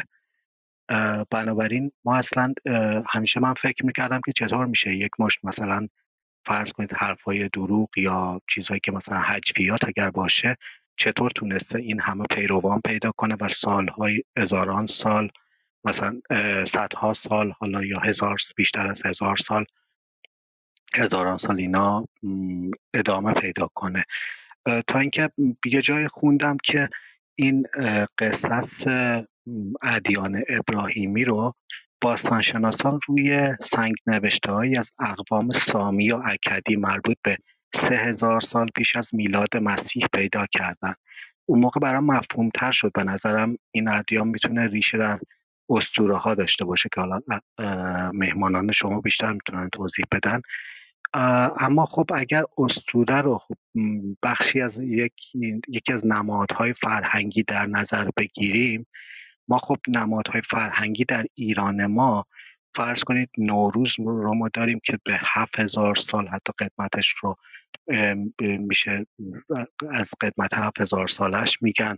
بعد دیگه میایم مثلا می‌رسیم به خسرو پرویز ساسانی که نامه فرستاده محمد رو پاره کرد من جایی به نقل از عبدالحسین زرینکوب خوندم که اون نامه رو به این دلیل پاره کرده که نامه رو خونده گفته که این ارزش هایی که شما اینجا ازش اسم می‌برید ازش یاد می‌کنید اینا بیشتر از هزار سال است که در کشور ما رواج داره.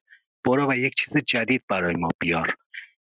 و این نشون میده که خب بعدم الان مثلا باستانشناسان آثاری که از زندگی جمعی بشر پیدا کردن مثلا در قاری در جیروفت اثری پیدا کردن که 20 هزار سال پیش نشون میده در ایران شاید دیگه قدیمی ترین در دنیا باشه چیزی که پیدا کردن که زندگی جمعی وجود داشته. این نشون میده که خب ما یک فرهنگ جدا از این ادیان داریم داشتیم داریم. از طرفی امروز در دنیای امروز مخصوصا در چپ جهانی خیلی رایج شده که میگن که داشته هاتون رو گذشته هاتون رو کنار بذارید. منتها مشکلی که پیش میاد در عمل الان مثلا در اروپا خیلی شاهد هستیم پیش اومده این هستش که خب ما اگر اینها رو کنار بذاریم که چپ ها معمولا گذاشتن این کار رو کردن در مقابل مسلمانان که این کار رو نمی‌کنن. بعد می‌بینیم در خیلی از اتفاقاتی که در اروپا میفته در دموکراسی این نتیجه این کار به نفع اسلام سیاسی تموم شده تا اینکه به نفع آزادی تموم بشه. ما باید چه کار کنیم؟ یعنی با همین چیزهایی که گفتم شاید یک هم در هم بود. دارم می‌خواد از اساتیدتون بپرسم که راه ما چی هست آیا ما باید گذشتمون رو کنار بذاریم یا اگر کنار نذاریم ما این گذشتمون با گذشته ادیان ابراهیمی ظاهرا خیلی متفاوته. مرسی. خیلی ممنونم از شما آقای دکتر مجید محمدی. خیلی وقتی که ساکت هستند. از آقای دکتر مجید محمدی بشنویم. ممنون جواد جان. من خیلی مختصر به چهار نکته اشاره می‌کنم. البته قرار نیست که حالا حتما به من وقت بدید. اگه فرصتتون کم, کم هست می‌تونید خلاصه من رو نادیده بگیرید. ولی اگه فرصت هست من به شما ده دقیقه اول برنامه یک مقداری به سلام اول پرسی و انتظار برای انتظار کشیدن برای حضور افراد طی شد. من فکر کنم بیشتر از اون مقدار وقت بفرمایید. خب نکته اول این که یه سوال خیلی منطقی رو که به کار این اتاق هم کاملا مربوط هست جواد عزیز پرسید اینکه ها چه نسبتی با گفتگو دارن. پاسخش این هست که آین ها برای گفتگو نیستند. آین ها کارکردهای دیگه ای دارن. اما آین ها می‌تونن گفتگو رو تسهیل کنند یا برای گفتگو مانع ایجاد کنند. از این جهت میشه آینها رو به دو دسته تقسیم کرد. آینهای شمولگرا و آینهای حذفی.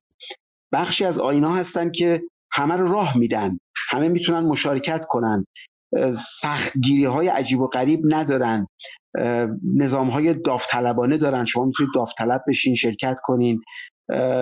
شرط و شروط های سختی برای شما نمی‌گذارن که وارد بشید و در اون آین مشارکت کنید. اما در مقابلش آین هایی هستند که کاملا حذفی هستند عضوگیری های خیلی سخت گیرانه ای دارند و اینکه شما شرکت بکنید در چارچوب اون آین ها آین های شمولگرا معمولا زمینه رو برای گفتگو در جامعه بیشتر فراهم می‌کنن تا آین هایی که جنبه حذفی دارن. نکته دوم در مورد آین رابطه آین و خرافه. ببینید خرافه اگه به تعریفش رجوع کنیم یه اعتقاد و باوری است که با واقعیات نسبت چند با واقعیات بیرونی نسبت چندانی نداره. از این جهت نمی شود آین ها رو برچسب خرافی بهش زد. چون اصولا آین ها بسیاریشون وجوهی دارن که نه تحقیق پذیره نه ابطال پذیره و اصولا نسبت چندانی با یعنی علم نداره اصولا که شما بخواید اینها رو از خرافه بودن یا خرافه نبودن بسنجین. نکته رو که یک دوستان گفت و خیلی بجا بود بحث رقص بود در آینهای مختلف. حالا من موسیقی و نمایش هم اضافه می‌کنم که معمولا در این آینها جای خاص خودشو داره. یک آینی که دارای رقص و موسیقی و نمایش هست این اصولا نسبتی با خرافه نداره. نه اینکه خرافه هست یا نیست. اصلا با اون معیار نمیشه آینها رو سنجید. کارکردهایی دارن که با موسیقی یا نمایش یا رقص می‌تونن اون کارکردها رو در جامعه بهش برسن. نکته سوم در باب اخلاق و دین دوستان گفتند. البته ادیان بزرگ ادیان جهانی ادعای این رو داشتند که متافیزیک مال اونهاست اخلاق مال اونهاست قانون مال اونهاست. حالا اسلام بیشتر مسیحیت کمتر. اما این مسیحیت البته در یه دوره از تاریخیش البته اونها هم کاتولیک ها هم در واقع رهبران کاتولیک رساله عملیه می نوشتن ولی حالا بالاخره در یه دوره های این رو کنار گذاشتن یا بخشی از در واقع بخش هایی از مسیحیت این ماجرا رو کنار گذاشته. ادعای اینکه اخلاق آن چیزی است که ما می‌گوییم ادعای اینکه متافیزیک آن چیزی است که ما عرضه می‌کنیم ادعای اینکه قانون چیزی است که ما می‌گوییم ما صادر می‌کنیم احکامش رو این رو ادیان بزرگ داشتن. اما به تدریج این ادعاها داره کمرنگتر و کمرنگتر میشه و اخلاق داره هویت خاص خودش رو پیدا می‌کنه. شما اگر به آثار فلسفی مراجعه بکنید مثلا اسپینوزا یا دیگران یا کانت اینها عملا چارچوب های اخلاق و مذهب رو بینش فاصله میاندازن و درستم هست. نسبت خاصی بین اینها نیست. شما می‌تونید یک نظام اخلاقی داشته باشید منفک از اینکه دیندار باشید یا دیندار نباشید. و نکته چهارم در مورد گذشته که از دوستان فرمودن خیلی بحث بجا و درستی است. چون آین ها معمولا به شکل میراسی از نسل های مختلف به بعدی ها انتقال پیدا می‌کنه. هیچ جامعه ای نمی‌تونه بدون گذشته باشه. از کارهایی که جمهوری اسلامی انجام داد این و تا کنون هم این تلاش رو کرده اینکه ایرانیان رو یک ملت بیگذشته بکنه. در واقع مبدع تاریخ ایران رو گذاشتن 22 بهمن 57 و قبل از اون تلاش کردن که همه رو پاک کنن. غیر از اون بخشی که مربوط هست به شیعیگری و اسلام سعی کردن بقیه رو پاک کنن. خوشبختانه یک جامعه ایران داره خودش رو دو مرتبه نگاه می‌کنه. برمیگرده ببینه که در گذشته کی بوده تاریخش چی بوده. این علاقه ای که در جامعه ایران امروز هست. بالاخص به دوران پهلوی من این رو صرفا علاقه به محمد رضا شاه یا رضا شاه نمی‌بینم. یک نوع بازگشت به تاریخ خود خودش هست. اینکه واقعا مردم می‌خوان ببینن که بابا چه بر سرشون اومده؟ از کجا میان؟ چه تاریخی دارن؟ چه سرنوشتی داشتن؟ اینها به نظر من میمون و مبارک هست. من بسیار سپاسگزاریم از شما آقای دکتر. محمدی عزیز. خب دوستان ما تقریبا میشه گفت که تایم برنامهمون به اتمام رسیده ولی چند دقیقه باز وقت داریم.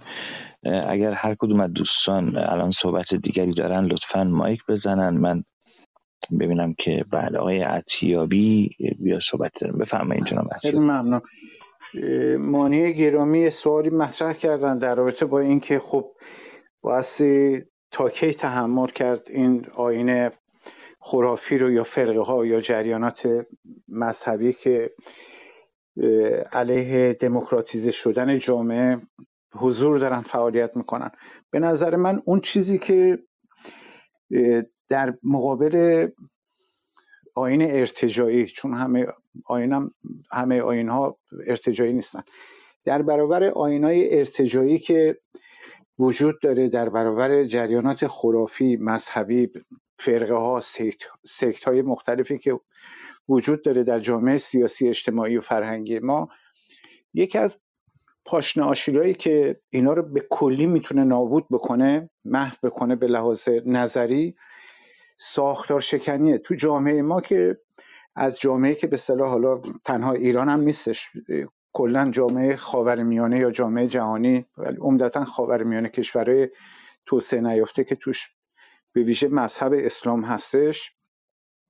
خب از ابتدا که اون خدا رو جا انداختن که تازه آخدا هم هست خانم خدا هم نیست. الان خود این انقلاب زن زندگی آزادی یکی از ویژگیاش در برابر آقا خداست آخداست و زن رو داره برابر می‌کنه اونجا در برابر این به این سلطگرایی که از طرف مرد سالاری یا ساختار به نظر من تنها مرد سالاری هم نیست یعنی ساختارهای هرمی هستش. بعد از اون خب مثلا باز دین اسلام هستش که پیغمبرش محمد بقیه اماماش هم مثلا فقط مردن. ولی ساختارش یه ساختار هرمی هستش از بالا به پایین هستش. و همون خصوصیاتی که دوست گرامیمون توضیح دادن در رابطه با خصلت های به یه فرقه که کاریسماتیس هست و اونجا شهادت و شهادت طلبی رو و هیچ چیزی رو ممنوع نمی‌دونه برای کشتن و یا حتی خودکشی برای اینکه اون نقطه نظرات اون فرقه بخواد به پیش بره. گرفته بعد میایم باز دوباره وارد سرسره تاریخ های حکومت های تاریخی ایران میشیم همه پادشاه همه به اصطلاح ژنرال و بعد بعد از اون می‌رسیم به جمهوری اسلامی ولی فقیه و امام جمعه ها و بعد می‌بینیم دیگه همین وضعیتی که وجود داره.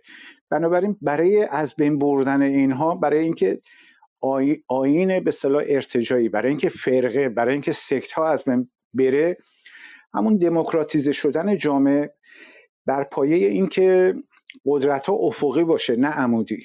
ساختاره هرمی رو از بین ببره آدم براش نهادهای دموکراتیک درست بکنه. نهادهای اجتماعی دخالت کردن همگان شهروندان آدمایی که عضو یک انجمن هستن عضو یک سازمان هستن عضو یک گرایش سیاسی هستن به صورت برابر در اون تصمیم گیری وقتی که باشن و این رهبرای ازلی ابدی رو در برابرش به صلاح. حتی اگر ممکنه یه رهبرم خیلی هم خوب باشه تواناییش بالا باشه ولی می‌تونه کنار وایسه نقش مشاوره بده. ولی رهبر نباشه. اینا رو مرتب اگر که اون ساختار هرمی رو باش مقابله کرد رفته رفته این جامعه رو دموکراتیزه کرد میشه باش کار کرد. در این حال که خب به نظر منم مثلا نمیشه یه دفعه آدم سیخکی بیاد بره تو شکم کسایی که مسلمان هستن بهایی هستن یهودی هستن مسیحی هستن و بگه که مثلا تو همه چیز رو تمام گذشته و اون میارات رو از فراموش بکنی به خاطر اینکه این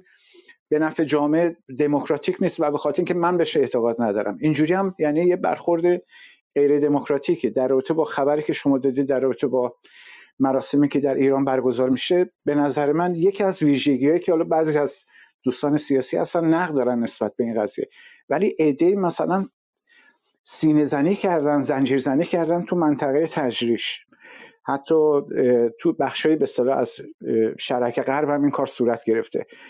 اونجا سینه زنجیر که می‌زدن من قبول ندارم اون زنجیر زنی رو.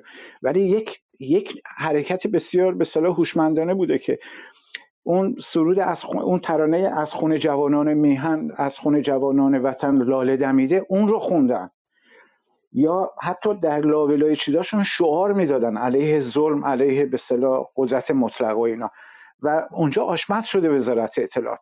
به نظر من خب اینا رفته رفته خودش اون سنتی که همه می‌زنه تو سر خودش و شمشیر می‌زنه و گل میبنده سرش و اینا این خودش یک نوع دموکراتیزه کردن جامعه از اون بخش متحجره که می‌خواد حتما گوسفند قربونی بکنه حتما خون ریخته بشه حتما باز قمه بزنه. اینا, اینا کاره کار فرهنگی به نظر من. در این حال که یک مقابله سیاسی با جمهوری اسلامی برای اینکه خل سلاحش بکنه. این محرم و امام حسین اینا رو ازش بگیره و جامعه رو با یک روی کرد دیگه به صلاح رو به رو بکنه. همونطور که تو شهرک اکباتان چند تا خانم رفتن رقصیدن.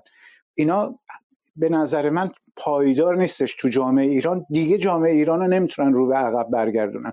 و هر روز خود مردم خود مردم دست به ابتکاراتی می‌زنن که هیچ یک از احزاب و سازمان های اپوزیسیون متاسفانه اون رهنمود رو نمیدن. ولی خود مردم اون خرد جمعیشون گفتگوهاشون تصمیم گیری اجتماعیشون باعث شده که دست به یه همچین اقداماتی بزنن و داره موفق میشه. من خودم شخصا خیلی خوشبینم به جامعه ایران که چقدر هوشمندانه و چقدر زیرکانه داره عمل می‌کنه از جوونش تا سالمندا. سالمندایی که به زور به صلاح مذهب رو خرافات رو به ما تحمیل می‌کردن تو نسل ما ولی امروز در کنار نسل جوان رو ایستادن و تشویق می‌کنن جوونا رو و گوش می‌کنن حرف جوونا رو.